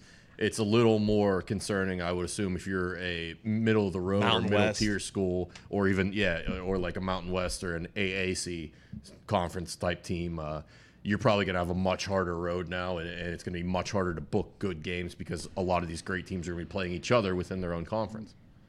Are they ever going to make Notre Dame join a conference though? Can they make them join a conference? I was trying to think, does this help or hurt Notre Dame having It to might join? help them. I don't know. I think this would definitely make Notre Dame want to join the ACC because, like, to No, they got to split the money point- then, man. Yeah, which which does suck because that NBC deal is fucking huge. But like, what else could they really do at that point? Because there's gonna it's gonna turn into basically just like three super conferences: the Big Ten, the SEC, and the ACC. It seems like. Mitt, you look great, by the way. What happened? Mitt was in the hospital. Yeah, he went to the hospital this morning. Yeah, I had to make sure I didn't have an eye infection. Uh, I can't be getting other people sick in here. Obviously, I scratched my cornea. I don't have no idea how. I don't know. It just They didn't kinda give him an eye patch, which is kind of fucking disturbing. Eh, I don't need one, dude. Yeah, I think you do. Wait, what happened? Did you just wake up and it hurt? Yeah, I just woke up and it hurt really bad. So then I was like, oh shit, I gotta make sure I don't have an infection. Ooh, I mean, okay, so we have breaking news. Sorry, Mitt. But Nick was getting my attention because we do have breaking news. Now, this is right up our alley, especially for us two and Nick and everyone else left here. Um, Kevin Durant from Shams Charania. Kevin Durant has requested a trade out of Brooklyn. Wow. Okay. Now, was he doing this? Hmm. Does he hate Kyrie? That's how everyone's going to take it, right? Isn't that what you ini- initially think? That's that was my first thought. You have to because I thought the whole point of Kyrie opting back in was that he was sticking to his word that He he, was- was going to do this with KD. exactly, and then people say, "Oh well, KD, we can crush those trade rumors. He'll be sticking around now." Did people just assume that without actually investigating or reporting on anything? Mitt, I heard you let out an audible "oh" when you read this. um, what are your thoughts on this? Because it seems like you have a thought. I just think this is absolutely fucking crazy. Obviously, uh, KD leaving after Kyrie saying, "Man, I can't leave my dog seven," uh, referring to Kevin Durant or wanting to leave, I guess. After that, I just think this is wild. I mean, Kevin Durant, he's still a top four or five player in the league for sure, Yes. like undoubtedly. So I just, I just think this is awesome and wild. AJ. Can Kyrie opt back out now? No, but he can um, Request a trade. Request a trade. Request a trade as well. So what? Okay, so did Steve uh, Steve Nash, the head coach of this team? Good luck. How do you keep these personalities together? But did Steve Nash know this would happen? I have no. I assume. You know what? I think this is probably Ben Simmons' fault. Why is that? I just, I mean, anywhere he goes, uh, the locker room falls apart. Age. Where would Kevin Durant go though? Where is he? They don't have to trade him. He can request one. That doesn't mean they have to. Oh, do I it. know Connor's been pushing for Boston hard. To the fucking Lakers, dude. What do you mean? Mitt's Maybe- pushing for the Lakers Maybe hard. a homecoming, Oklahoma City, get the face turn that he's kind of wanted after the Warriors run. Yeah, they stink though. What about few go to join Zion? The Bulls, maybe. Oh, Chicago. Z. There was a Hold on. when the whole Kyrie stuff was happening. Uh, I know Pull the Bulls fans were pushing hard for that. Did you say pull down? Pull down. yeah. Z's a uh, diehard Bulls fan. Hell yeah. Are you really Z? I honestly do believe that we could make something like this happen for sure. Why wouldn't you? I mean, I don't know how the salary caps work in the NBA and all of that, but I would imagine, yeah. Is they Zach want him, you LaVine's could bring him gone or is he still there? Um, my close sources said that he's gonna stay, Okay. but other than that, though, everyone's saying he's gone. Who's but your source? Can't say. By the way, uh, when you go to that shot, Mitt, um, are all three of you wearing the new Nike uh, for the brand hats? Sure as hell are. Go get those at store.patmcafeeshow.com. Um, we're wrapping up the show now. what are you laughing at? Bruce? Bruce, you're on thin fucking ice. Bruce, today, what are you pal. laughing at? I mean, no, we Bruce. ridiculous. We're just three wide with the same hat on. Um, reminder of the giveaway hashtag PMS Feel Good Thursday. Okay, that's Yes. the number sign, pound sign, hashtag PMS Feel Good Thursday. Um, make sure you tweet your Cash app um, and your favorite thing about July 4th. Okay, make it feel good too. We don't want any feel bads. What do Okay, you like hot dogs? What do you like independence? What do you like ice cold beers? What Uh, like fireworks? Any of it, all of it. What? and uh, 10 winners will win $599. Uh, but Phil just texted me that the uh, white uh, Nike for the brand hats are sold out. So That's how hot they are. Oh. So we'll get back to that. There'll be more. Was Connor supposed to wear one earlier? I don't know. Can't tame his flow, unfortunately. No, no, no, so. no, you can't. Um, but it's an incredible week. We can't thank you enough. AJ, anything before we get out of here? No, you know the clock seconds. better than me, so I'll let you sign us off here in 30 seconds, 25 left, it sounds like. I'll see you guys on, uh, I guess, Tuesday, right? We're going to be off for a little bit. I hope you guys have a great Fourth of July, man. Yeah, off tomorrow, off uh, Monday, so we could celebrate the holiday. Um, Everyone come back with all their fingers, all their limbs, and we'll have a great Tuesday. Yes, everyone, just make sure.